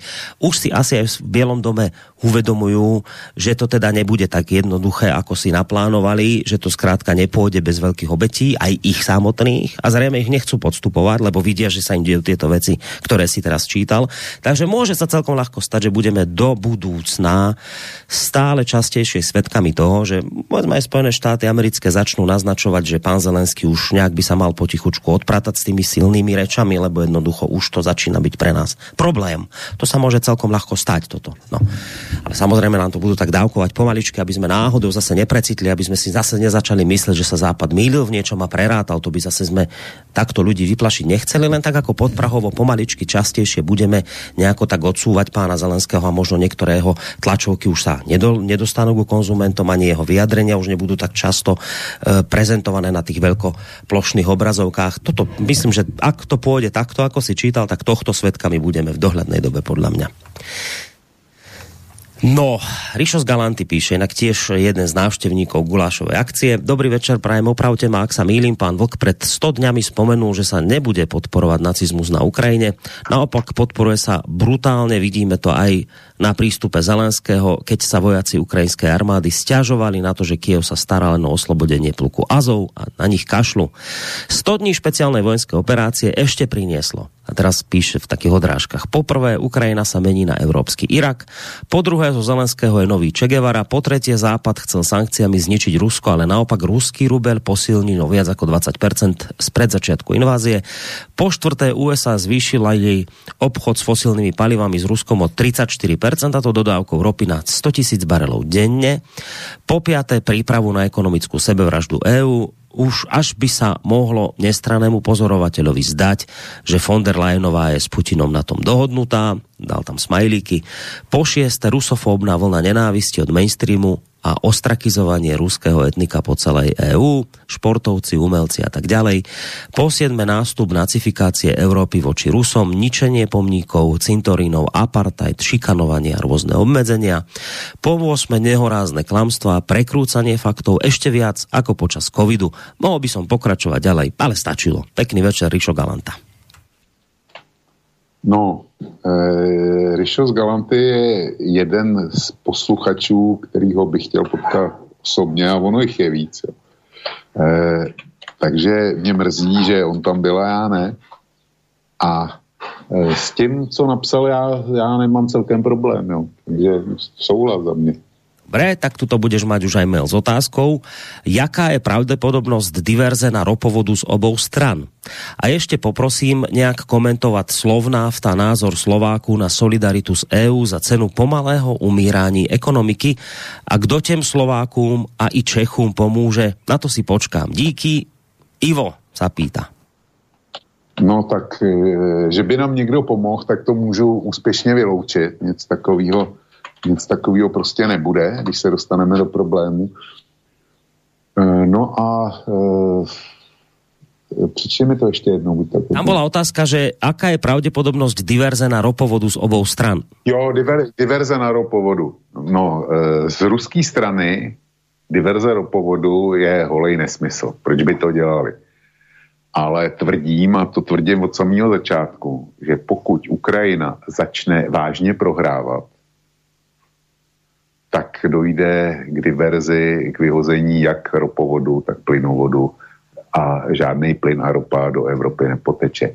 Nehledě k tomu, že Ukraje, náměstkyně ukrajinského ministra energetiky, jméno mi vypadlo, tak ta veřejně a otevřeně vyhrožovala Maďarsku, že se mu taky může stát eh, kvůli malé podpoře Ukrajiny, že ta větev ropovodu družba, která jde do Maďarska, takže jde přes Ukrajinu a že Ukrajina má všechny prostředky, jak může to kropy do Maďarska zastavit.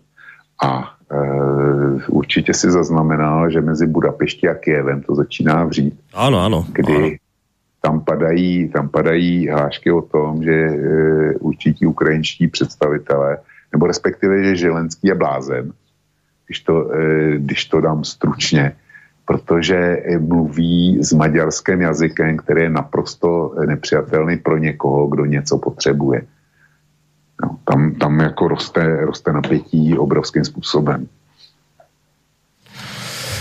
Áno, áno, toto som zaznamenal, túto správu, že, že teda ten, kto niečo chce a žiada o pomoc, tak sa správa inak a väčšinou prosí, respektíve je milý a Ukrajinci nie, že sú nielen milí a diktujú, ale že v poslednej dobe sa začínajú vyhrážať, že to, že to teda takto ďalej nepôjde.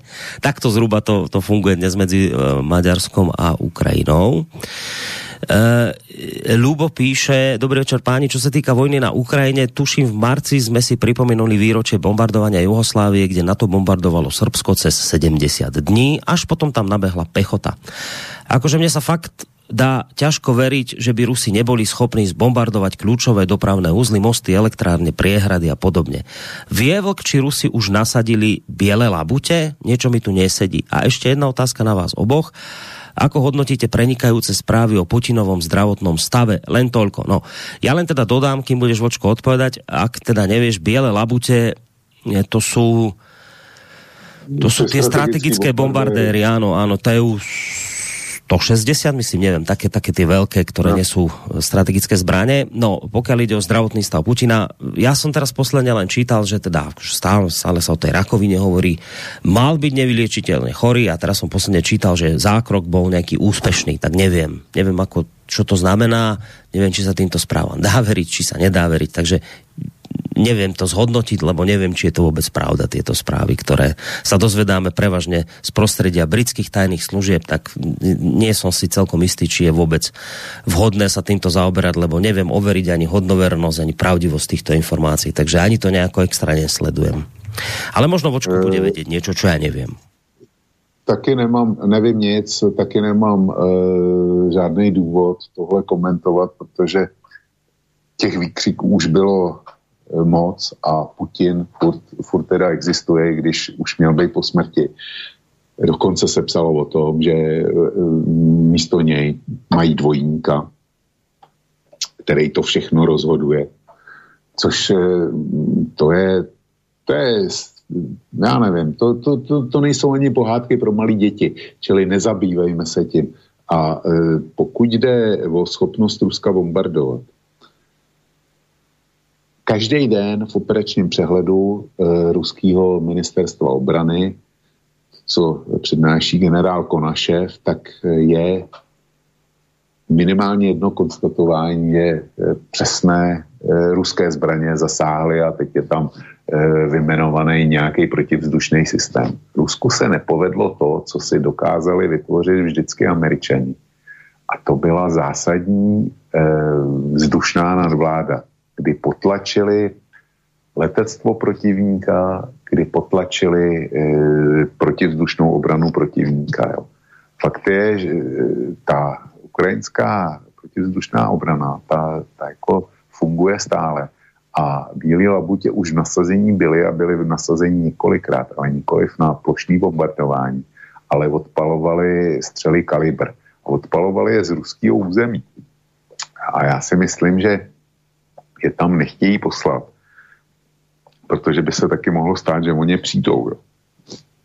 Takže to je, to je důvod toho, proč Bílý labutě nezasáhli a je to taky jeden z důvodů toho, proč eh, ten ruský postup je pomalej a není, není tak rasantní, jak eh, bychom všichni čekali, nebo jak všichni čekali protože zkrátka e, ruská vzdušná podpora mm, je jenom v omezené míře, snaží se, aby neměli ztráty letadel a tak dále.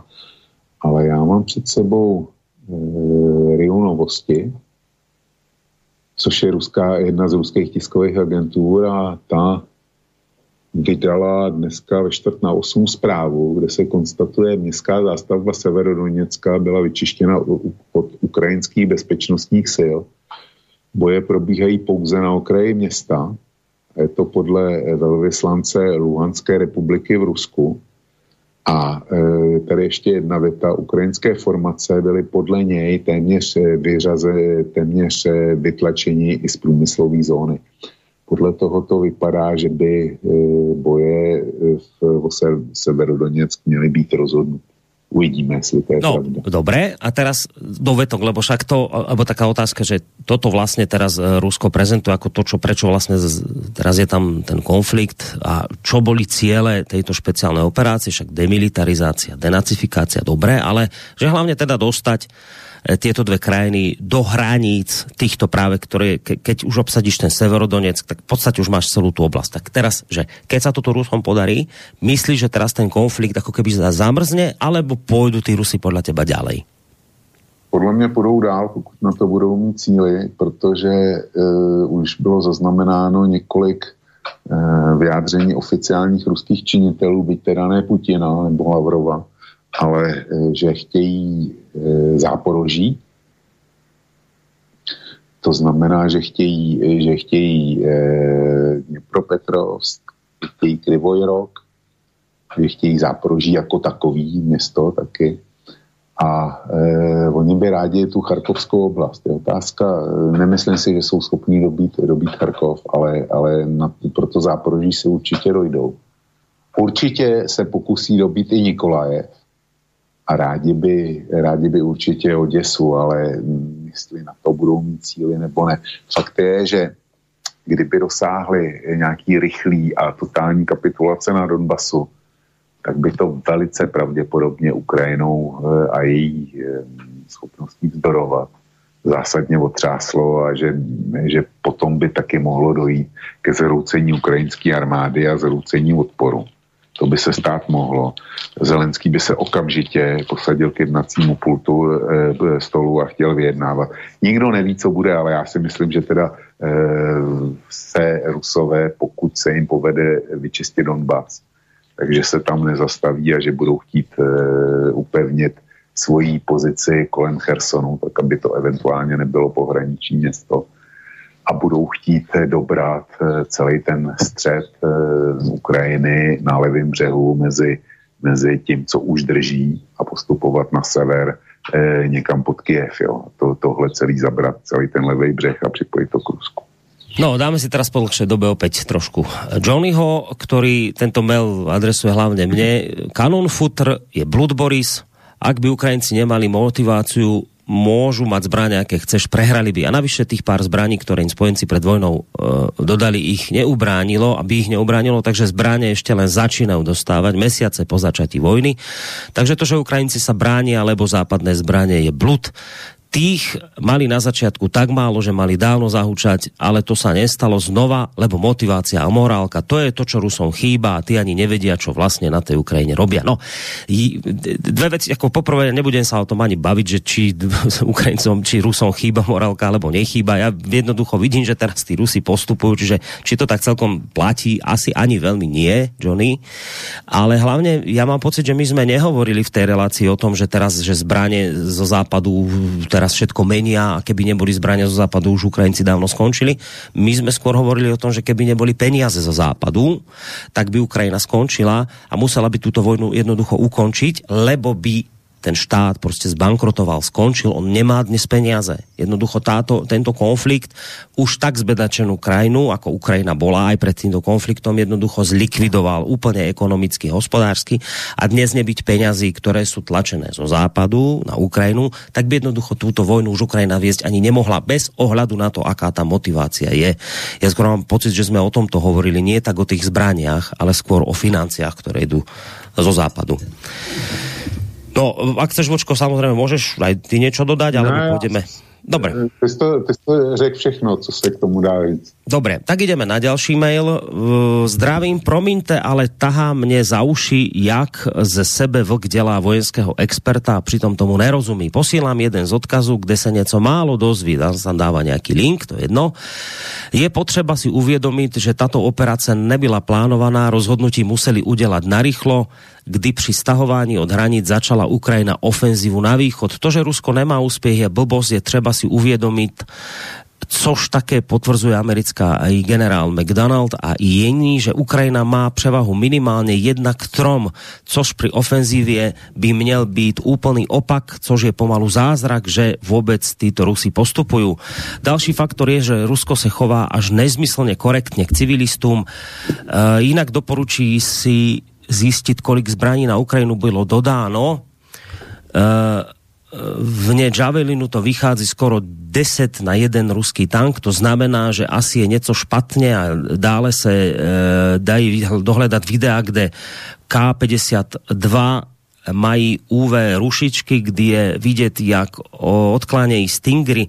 Opravdu stačí pohledat na amerických stránkách, kdy Eh, nejsou vyjadření docela velkého počtu USA generálu, kteří se ale nedostanou do mainstreamu. Tak toto napísal Pavel. Ale nakonec však to si spomínal aj ty, že áno, že, že pri tom útoku by mali byť tie počty presne opačné, aby mohol byť úspešný. To sme, myslím, hovorili už aj v piatok v relácii. No ale nakoniec však ten mail sa týka teba, tak samozrejme môže zareagovať. No tak e, skonstatování, že o tom nic nevím, dobře, nic o tom nevím, akorát ve vojenské knížce mám hodnost e, kapitán armády, jo, ale tím se nechci, nechci chlubit, ale prostě tuhle, tahle hodnost mi kdysi byla, byla přiznána. E, což e, samozřejmě neznamená, že když jsem byl e, na vojenském cvičení naposled v roce 86 a od té doby jsem vo vojsko nezavadil, že mám kvalifik, kvalifikaci na to komentovat vojenské výsledky. Ale je zcela zřejmý, že ta první fáze, kterou Rusové zkusili tím rychlým obsazením Charkova, celého toho severu eh, plus eh, rychlé obsazení Kieva, tak ta se jim nepovedla a museli se stáhnout. A ta policejní akce byla evidentně špatně naplánovaná, nevycházela z reálných možností. No, pokud jde o to, o to další, tak ten ruský postup je pomalej. Mají obrovské ztráty. To, to je taky zřejmé. Stačí se podívat na e, opolčenský kanály a e, například každý den je tam opolčenci zveřu, zveřejňou e, pravidelný post, který se jmenuje Hero, Heroes e, Memorial, kde ukazují svý padlí a je to, jsou to poměrně dost velký počty a bavíme se nikoli o ruských eh, padlejch, ale bavíme se o těch, který eh, patří k opolčencům, ať už z Luhanska nebo z Donbaska, těch men je tam prostě dost, eh, včetně fotografií. Takže je to, je to krvavá válka. A to, že Rusové vedou tu, eh, tu kampaň velmi podivným způsobem, tak to jsem začal tvrdit už někdy, já nevím, po prvním, po druhém týdnu, kde jsem konstatoval, že nechápu, eh, jak eh, to, že nevypli Ukrajině prout, protože přes bez elektriky se váčit nedá. Jak to, že neprovedli útoky na dopravní infrastrukturu. Eh, dočkali se toho, že po té dopravní infrastruktuře Západ přesouvá zbraně, dokonce dneska teda už těžké zbraně. A teprve teďko teďko Rusové s tou infrastrukturou něco dělají, ale to už je dávno, dávno pozdě, čili tady e, mi nemá Pavel co vyčítat. No a že ně, ty články eh, toho amerického generála jsem samozřejmě četl, ale podle mě pan generál je velký optimista a ten pomalý ruský postup mu nedává za pravdu. Nedává za pravdu. A že Eh, někdo jiný eh, hodnotí postup eh, vojenských operací na Ukrajině jinak než já, já proti tomu nic nemám. Já mám právo na svůj názor a nic jiného nedělám, než jeho komentu. A jsem ten poslední, kdo by opisoval od mainstreamu a jedno jestli českého, slovenského nebo světového, mám svoji vlastní hlavu a snažím se ji používat a můžu se plést. Tohle, tohle připouštím a velice nerad bych byl za eh, poručíka Duba a jeho rozumování eh, o světové válce, nic takového. Ale Rusové konec konců našel jsem to asi dva dny nebo tři dny vyjádření eh, ministra Lavrova, který konstatoval, že mm, oni si představovali ten průběh války, že výsledky budou rychlejší, nebo tak nějak to formuloval. Eh, je to parafráze Lavrova, nikoli v citace, a když tohle říká ruský minister zahraničí, tak eh, já nevidím důvod, proč bych měl měnit svůj názor. No ale očividne to naozaj bola téma, e, vôbec táto vojenská stránka veci dostatočne zaujímavá pre poslucháčov, jednak aj pre nás, však už som to hovoril v úvode, že sme sa od tejto témy nakoniec vlastne ani neodklonili počas celej relácie, ale aj na tom množstve mailov to vidieť, že skutočne toto je vec, ktorú, ktorú ktorá ľudí zaujíma a budem to dokladať tým, že idem hneď na ďalší mail a ani sme si nerobili prestávku hudobnú, lebo keď vidím, koľko mailov ešte nás čaká, tak by som to všetko rád stihol. Do, dobrý večer. Ak Ukrajina priznáva 60 až 100 padlých vojákov denne, to znamená, že ich majú násobne viac. Keď vojna skončí, Ukrajina príde o ekonomicky najhodnotnejšie priemyselné oblasti na východe Ukrajiny a tiež o prístup k moru. Zároveň platí, že cca 60% výdavkov Ukrajiny, a to nie len vojenských, teraz hradí západný svet. A štedrosť západných krajín tiež nie je bezhraničná. Keď dopadnú sociálne problémy na pohodlných obyvateľov západných krajín, podpora Ukrajiny sa veľmi rýchlo skončí. Toto si myslí šibnutý Igor tak sa podpísal. No, znova opakuju, že Igor není vůbec šibnutý a já s ním v podstatě souhlasím. Johnny si ale myslí, že podľa mňa, už teraz čítame ho mail, podľa mňa si Západ na Ukrajinu peniaze nájde, bude im to za to stáť zo strategického hľadiska. Podľa dnešných odhadov škody na Ukrajine sú asi 600 miliard dolárov. Ak by to malo byť aj dvakrát viac, to je 1,2 bilióna, tak to Západ zatiahne cez vytlačené prachy. Inak ukrajinské straty sú určite menšie ako ruské, bez ohľadu na to, aké sú absolútne čísla. Platí podľa mňa plus minus, čo tvrdil Vok, straty jednak u trom. Toč. Já jsem netvrdil, že, já jsem netvrdil, že ztráty jsou jedna ku třem. Já si myslím, že e, ruský ztráty jsou minimálně o polovičku menší než ukrajinský. Eh, mimochodem eh, objevila se zpráva, že Ukrajina chystá eh, úplnou mobilizaci, čili to svědčí o tom, že její ztráty přesahují momentálně únosné množství toho počtu personálu, který byl mobilizovaný do teď, což je 700 tisíc lidí. Že jestliže, jestliže jdou do další vlny mobilizace, tak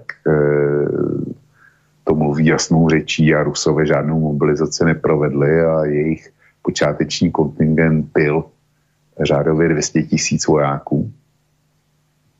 No a e, jsou problémy s doplňováním, čili, e, čili e, oni víc než těch 200 tisíc vojáků v nasazení nemají. Takže Johnny se podle mě mílí a teď k těm penězům, ano. Ztráty se zatím, nebo respektive peníze nutné pro rekonstrukci Ukrajiny jsou zatím podle Zelenského 600 miliard dolarů. Čím ta válka potrvá díl, tak tím ty eh, škody budou větší. No a eh, já jsem z Johnny říká, že kdyby byly dvojnásobně větší, takže Evropská unie a e, Spojené státy, že to jako vykryjou. Já tomu nevěřím, protože Netuším, jak to máte na Slovensku, jak dalece tam zní heslo e, pro Ukrajince peníze máte, pro nás ne, ale v Čechách je to velký téma. A vláda přitvrzuje, protože už to není takový, to Ukrajinec se dostaví na e, úřad práce a dostane pět tisíc. Dneska už se prověřuje jeho majetek a, a chtějí, aby pracovali a tak dál. V Polsku, v Německu následuje to též ty opatření začínají být poměrně drastický vůči ukrajinskému uprchlíkům. To heslo pro Ukrajince máte, tak zatím je mířený na běžence. Ale e, prostě hospodářství začíná odpadat. Já, eh, když se mrknu na eh, finanční web kurzy.cz, který používám velmi často, No a dívám se na to, že inflace pravděpodobně zase chlapcí počítají nezvykle dlouho a počítá se s tím, že bude 15%. Jo. U nás v České republice, to vyhlásí dneska nebo, nebo zítra. Byly vydané eh, výsledky eh, průmyslu českého. My jsme ten klesl. Výroba aut jako hlavní, hlavní tahoun ne, že by stagnovala, ta prostě rapidně klesá. A ať vezmej za cokoliv, za jakýkoliv hospodářský ukazatel České republice, zatím jediný, co, eh, co funguje, je míra nezaměstnanosti. Ale jak v České republice, tak v Evropské unii ty eh, náklady, nebo respektive ty čísla, ty jdou, ty jdou dolů vodou. A v, až do toho přijde covid, tak se ten problém jenom znásobí. Energie jsou nesmírně drahý. A já nechápu, že průmysl ještě se nezačíná hroutit, že absorbuje eh, to, že plyn a elektrika se mu zdraží třikrát fabrika. To, to nemůže vydržet, vydržet nekonečně. A do toho, jakmile přijdou požadavky na to, aby se platilo, platila znovu výstavba Ukrajiny, no tak to heslo pro Ukrajinu máte a pro nás ne, protože to povede eh, k omezování sociálních transferů, k omezování peněz do zdravotnictví, do školství, eh, do těchto do těchto oblastí, kde to je okamžitě vidět. No tak to heslo napůjde na síle. A já si myslím, že to je neudržitelný. Je neudržitelný financování Ukrajiny. Zmí, eh, ale uvidíme, jestli má, může se ukázat, že Johnny bude mít pravdu a já, že, se, e, e, že jsem tady ze sebe teď udělal kašpara. Hmm. Ale, ale myslím si, že to dopadne přesně opačně. Tak čas ukáže. Vojenskú stratégiu anglosasov v zálive nemožno porovnávať s vojnou na Ukrajine. Američania bojovali v cudzej zemi, počty civilných obetí ich nezaujímali nikde ich nezaujímajú. Všetko, čo stálo v ceste, zvalcovali. K ostatným ľuďom sa správajú rovnako, ako sa ich predkovia správali k indiánom. Rusi o takom spôsobe boja určite vedia. Tu treba vziať na zretel, že civilné obyvateľstvo považujú za svoj národ. Veľmi sa snažia minimalizovať civilné obete.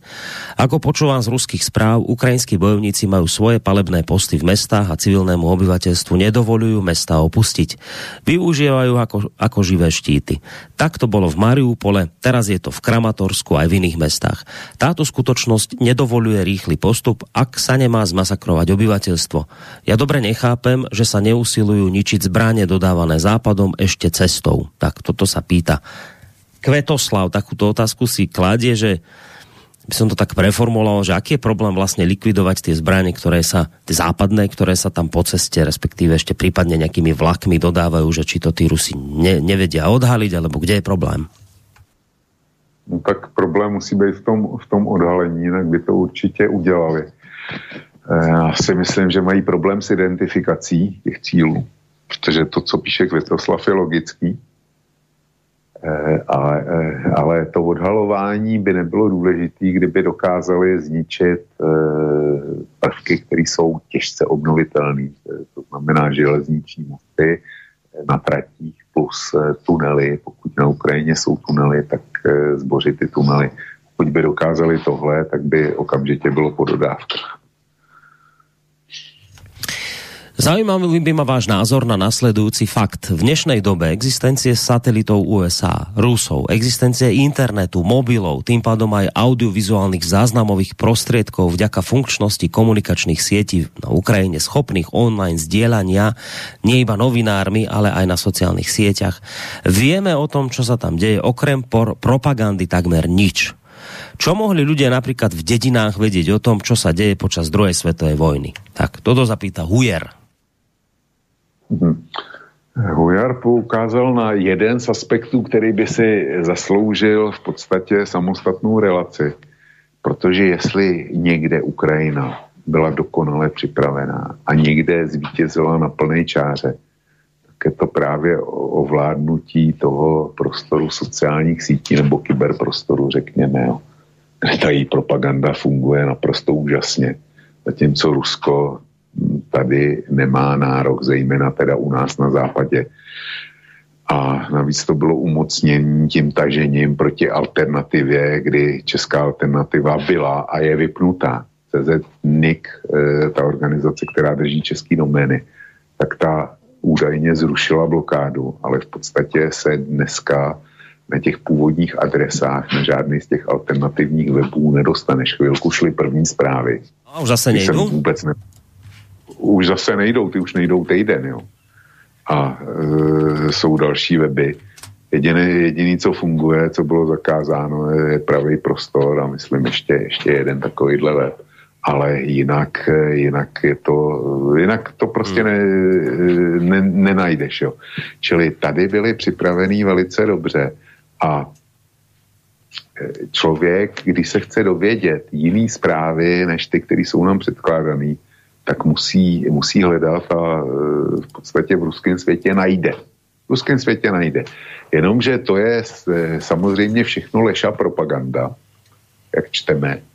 A není to pravda. Eh, tam eh, je povoleno pouze, pouze citovat Strelkova, když se naváží do vedení, eh, do vedení války z ruské strany, tak Strelkov není lež, lež a um, nesmysl, ale Strelkov je, je prostě názor, který se převezme a publikuje, ale všechno ostatní je lež. Jo. Čili ano, kybernetická válka než dneska konflikt se odehrává jednak na bojišti reálným a jednak na bojišti virtuálním. A na tom virtuálním má e, Ukrajina a Západ směrem k tomu vlastnímu publiku, tak má dneska převahu. Oni se poučili z toho, co bylo v roce 2014 na 2015, kdy tohle naopak s alternativou těžce prohráli. Hmm. Eh, Jaro sa pýta, že myslíte si, že Rusko nezautočí na Ukrajinu a neanektuje žiadne jej územie, ako tvrdili Rusia a Putin? E, ja som vtedy púšťal na začiatku vlastne e, hneď tej relácie piatkovej tvoje vyjadrenie z 24.2., teda presne v deň, keď tento konflikt vypukol. A ty si tam okrem iného v tom zvuku hovoril, že si myslíš, že Rus, Rusi nebudú nič anektovať, že jednoducho neobsadia tieto územia a ne, nech si ich neprivlastnia. Tak pýta sa Jaro, že či ešte stále si to myslí, že neanektujú žiadne územie, ako tvrdili Rusi a Putin. Počkej, počkej, to je, e, já, Rusové tvrdili, že neobsadí Ukrajinu. A já jsem prohlásil, že, že jim e, určitě nejde o to, aby obsadili celou Ukrajinu, hmm. že to rozhodně nebudou chtít, že naopak e, Ukrajinu, minimálně tu pravobřežní, rádi přenechají západu, protože západ to bude muset sanovat a, a e, Rusové by to neutáhli. Ale nemluvil jsem nic o tom, v té době už bylo známo, že Rusko uznalo ty dvě opolčenské republiky a uznalo je v hranicích, eh, administrativních hranicích, tak, jak byly ty oblasti na Ukrajině. Čili byly, eh, bylo minimálně jasný, že výsledkem té války bude připojení Donbasu. Jo. Eh, a svůj člán, napsal jsem řadu článků o tom, jak to může skončit a v jednom z nich jsem konstatoval, že si umím před, představit, že Ukrajina bude odstři, odstřižená od moře, e, že, že Rusové dojdou do Oděsy a Ukrajina se stane vnitrozemským státem, že už jim to nevrátí. Takže já nemám, nemám co, co korigovat. A notabene jsou známí, mám před sebou moment, já to zkusím najít. Rychle protože no, tadyhle,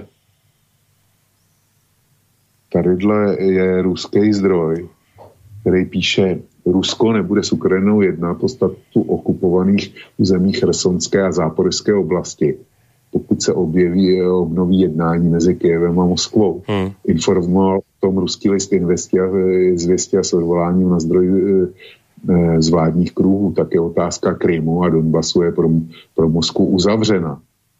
Jo. Mm. Čili i, i zvěstě říkají a jsou odvoláním na vládní kruhy, že co Rusové dobili, to si taky nechají. Mm. No však, aj by som sa prekvapil, keby to skončilo nejak inak keďže toľko ľudí im tam zahynulo a bojujú, tak neviem si celkom predstaviť, ako by sa to dalo aj pred e, vlastným národom uhrať, že napokon by si tie, e, tie oblasti proste opustil zrazu. To je asi dosť ťažko predstaviteľné, nie? Přesně tak.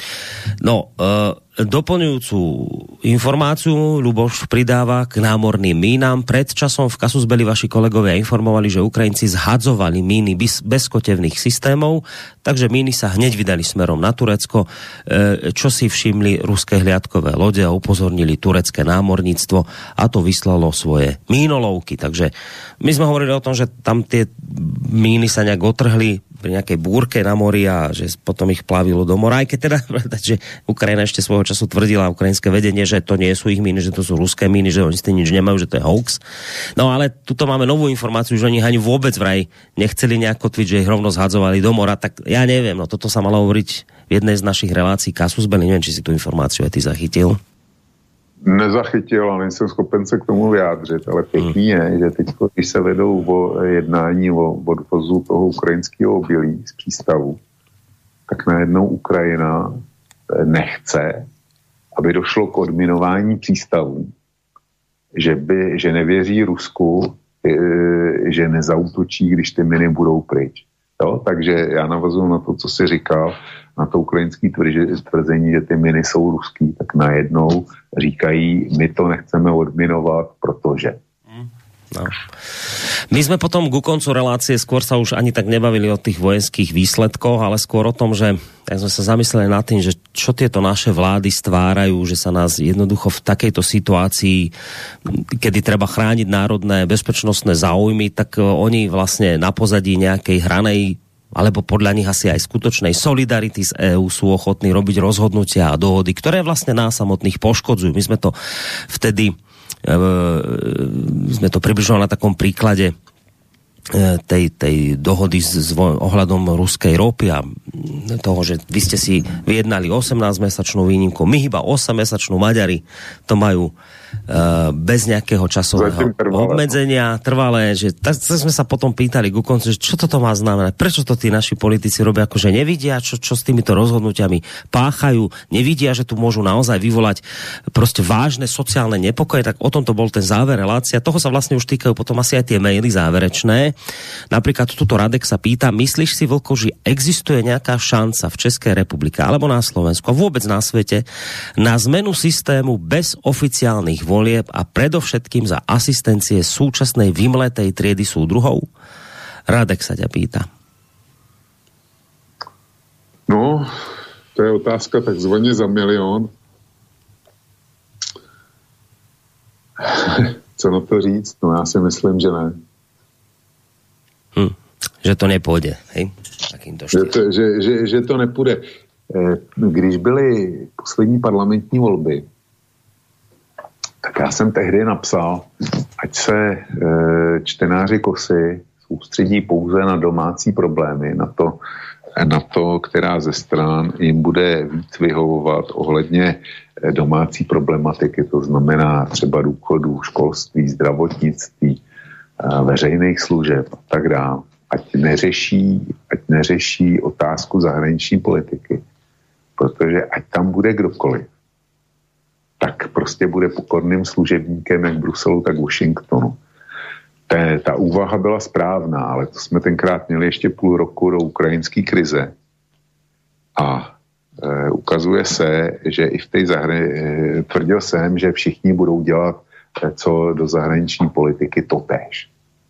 Ať to bude, ať to bude Babiš, nebo, nebo Fiala, nebo kdokoliv jiný, že nemají na výběr a budou postupovat stejně.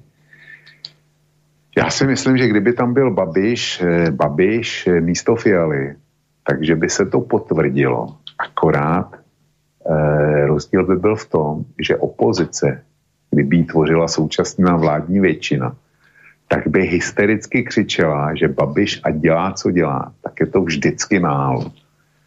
A Babiš dneska, když vláda posílá ty obrovské peníze a obrovské zásilky zbraní na Ukrajinu, tak je sticha je sticha. Ten neříká nic, ten jí, ten jí ještě nežene, nežene dál. A za mě je to dobře, protože mu to dovolí potom, eh, pokud vyhraje příští volby, tak eh, mu to umožní manévr. Manévr eh, třeba směrem k Rusku, který bude muset nutně přijít, jestli nechceme vykrvácet ohledně energií, tak se něco bude muset stát.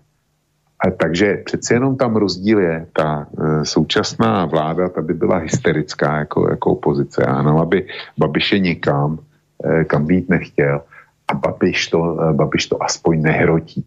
Ale jinak, jinak by Babiš dělal, e, dělal to teď, hmm. co, co dělá firma.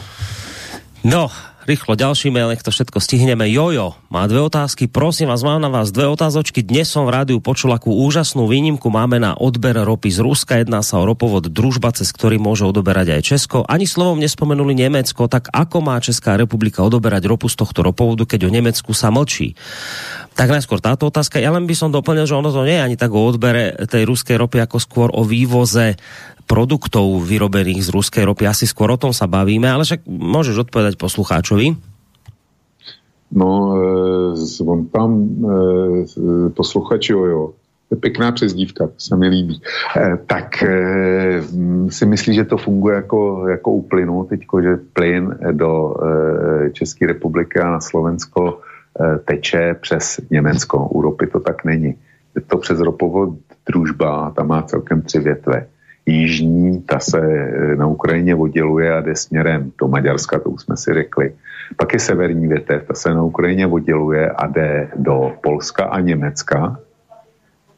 A potom je, eh, potom je ta střední větev, ta nejstarší, tak ta vede přes Ukrajinu do, eh, na Slovensko a do České republiky. Jo, čili my nejsme na tom, jestli Německo nebo Polsko odebírají, nebo Maďarsko odebírá, tak nejsme vůbec závislí.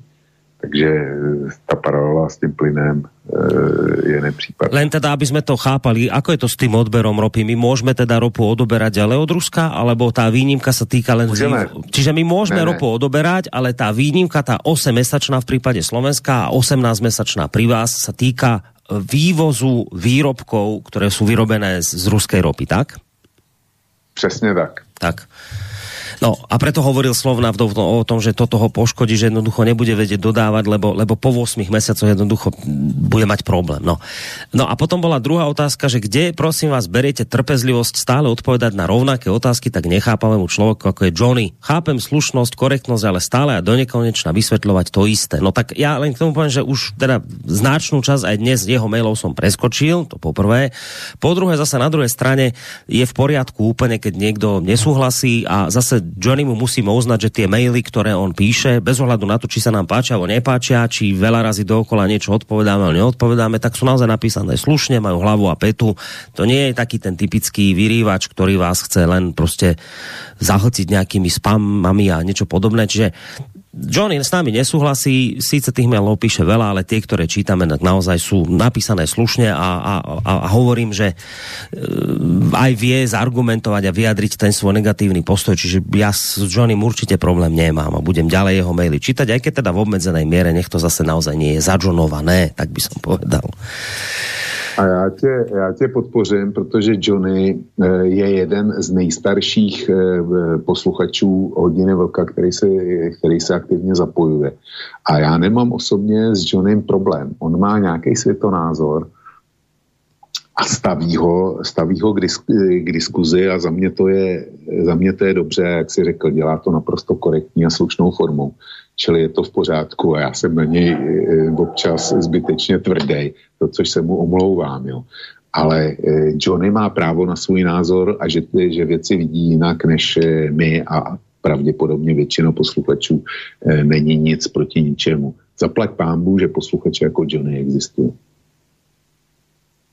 A teraz tu máme mail z veľkých losin od písateľa Pavla. Poznatek ze včerejší jízdy do Polska zrovna tam byla vrchní komisářka EU Lajenová. Rádio v aute se nedalo vůbec poslouchat, pořád sama Ukrajina.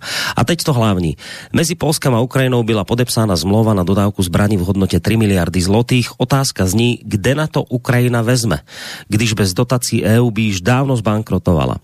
Poznámka na doplnění vysílání. Ví pan Vlk, kde byl Fiala 5. května. Na tento významný den byl v Německu a je pořízena fotka, jak je v úklonu před památníkem německých padlých vojáků. Bral bych to, kdyby to bylo v jiném dátumu, ale 5. května tak když tu bude sněm sudeťáků, tak mě to nepřekvapí. A naše Jourovka má pravdu, všechno bude, ale kde na to, kdo na to bude mít? No, tak toto píše Pavel z Losin. Tak, eh, kde eh, bere Ukrajina 3, miliardy zlotých na zbraně z Polska, to nevím a může být, že to jsou peníze třeba z té americké půjčky 40 miliard dolarů. Prostě to nevím a zřejmě je někde z něčeho, z něčeho vyloupne. Abych řekl, že, že z těch dotací, které jdou ze západu. Eh, potom je to záležitost Petra Fialy, který byl skutečně 5. května v Německu. A já jsem tu fotku viděl, protože mi ji někdo poslal. A na, na té fotce nechce na ní eh, dobře podívá Pavel z Velkých Losin.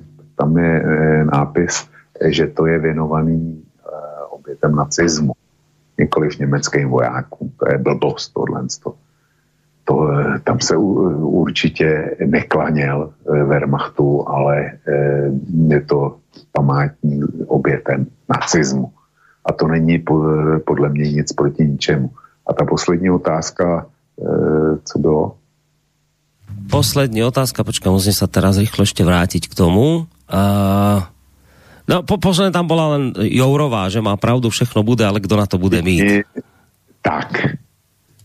E, dneska e, druhý článek první o Bidenovi a o tom, e, o tom jeho podivuhodném tanečku okolo, okolo ropy, kdy u Iránu odpustí obohacování uranu za to, když dodá ropu na světové trhy, což je pro mě naprosto, naprosto šílený. Tak druhý článek se týká věry Jourový a je to jako na zavolanou. Ten článek se jmenuje Jourová. Přemlouvají mě, ať kandiduju na hrad. Před spaním jsem na to myslela, eh, kdy dala interview i dnes a eh, parlamentní listy z toho přinesly výtah. A já komentuju ten výtah. No a e, proč o tom mluvím? Protože ona tam mluví nejenom o svých prezidentských ambicích. Ta ženská, ta prostě nezná meze. To, to je neuvěřitelný.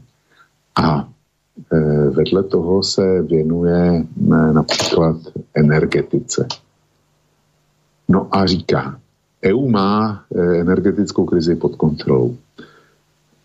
Má ji pod kontrolou do té míry, že můžeme zaručit Evropanům, že se bude topit, ale nemůžeme do velké míry ovlivnit ceny. Vidíme, že když budeme diverzifikovat dodavatele například u LNG z Afriky, z východu Ázie nebo ze Spojených států, tak to samozřejmě bude dražší. Ale děláme maximum, abychom byli připraveni i na rychlé akce ze strany Ruska. Já jsem tohle psal zatím e, sám, že prostě ten plyn, který, který chtějí nahradit e, ten ruský, takže bude šíleně drahý. A vzpomeň si na to, co jsem říkal eh, před chvílí, kdy jsem četl titulky o tom, že LNG spotové na desetiletých maximech, futures eh, na LNG, že jsou na 13 letých maximech. To, to ukazuje, jaký, eh, za jaký ceny se momentálně kupuje. A ty ceny budou samozřejmě přeúčtovaný nám, protože oni kupují teď do, do těch zásobníků. Jo. Budou přeúčtovaný nám. A ta náma bez, bez omluvy říká, že můžeme zaručit, že plyn eh, pro Evropany bude ale že nemůžou ovlivnit ceny. Já nechápu, jak něco takového může být e, eurokomisařem a rozhodovat e, v Bruselu o 500 milionech lidí. Protože paní Jourové by někdo měl vysvětlit a ostatním eurokomisařům by někdo měl vysvětlit, že jestliže nakoupí plyn za ceny, který si konečný uživatel nebude schopen dovolit, eh, ne, protože je nezaplatí, tak je to stejný, jako kdyby se žádný plyn nekoupil. Ba dokonce by bylo lepší, kdyby se ten žádný plyn nekupoval, protože když si ho lidi nebudou moc dovolit, tak je koupený zbytečně a je koupený, je koupený za šílený prachy. Jo. A tyhle lidi tyhle lidi, kteří ti řeknou, my vám plyn zajistíme a je, je, je vaší věcí, kde vy seberete peníze na to, abyste, abyste si s ně mohli zatopit, tak tyhle lidi vládnou 500 milionů mobilů. No, to je katastrofa. Že ti bude... Topiť sa bude, to ako to kúriť budeme, určite nebojte, kúriť sa bude, len nevieme vám podať za koľko. to je krásne. To, to podstatné, čo ťa zaujíma, to ti pani nevie povedať. to je krásne. To, to je skutočne akože smiech ťa prejde v momente, keď vie, že toto nie je pani niekde na tržnici a teraz nechcem u, u, nikoho u, akože urážať, že na tržnici, ale že myslím to v zmysle, že pani na tržnici nemá nejaký politický vplyv, ona nerozhoduje o miliónoch ľudí, tak tam by mi to nevadilo. Ale je katastrofa, keď sú toto ľudia, ktorí majú rozhodovaciu právomoc. To je šialené. To je šialené a zase idem do, do podobnej vývrtky, aký som išiel v záverečnej časti našej hodiny Vlka Piatkovej. Tak rýchlo ale idem na maily, tam sa ukludním, hádam trochu lebo ešte nejaké máme a čas sa už naplňa posledných 5 minút máme. Myslím, že ma uniká zásadná vec. I archivu Kosy jsem to nenašel. Možná to uniklo vaší pozornosti. Válečný cíl Ruska je jasný. Juzovské plynové pole u Charkova po Donetsk 9,5 bilióna metrov kubických plynu, plynovody a infraštruktúra e, pripravená, práce zahájený 2012-2013, zmlova se Shellem pod, pod, podpísaná v roku 2014, pokud by nebyla válka, předpokladaný start dodávek 2023.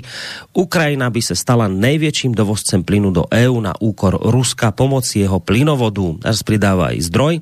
Děkuji za komentář. Rusko je kartel těžařů, který k tomu vlastní stát. Dívat se na situaci takto vše dá vám zmysl. Rus získá poslední kubik plynu z Donbasu do posledního člověka. Jakub z Prahy napísal. Já o těch, eh, o těch eh, plynových polích, eh, to jsem zaregistroval, nevím, nebudu mluvit o tomhle konkrétním, protože o tom, o tom opravdu nic nevím, ale vím, že Burisma, ukrajinská firma, kde působil Bidenův syn Hunter, tak ta dělala, eh, dělala prospekci a získala licenci na těžbu plynu a nafty eh, z polí, které jsou na Donbasu. Ale eh, podstatná část už byla před 24. únorem stejně v rukou polčenců, takže mu to bylo na nic.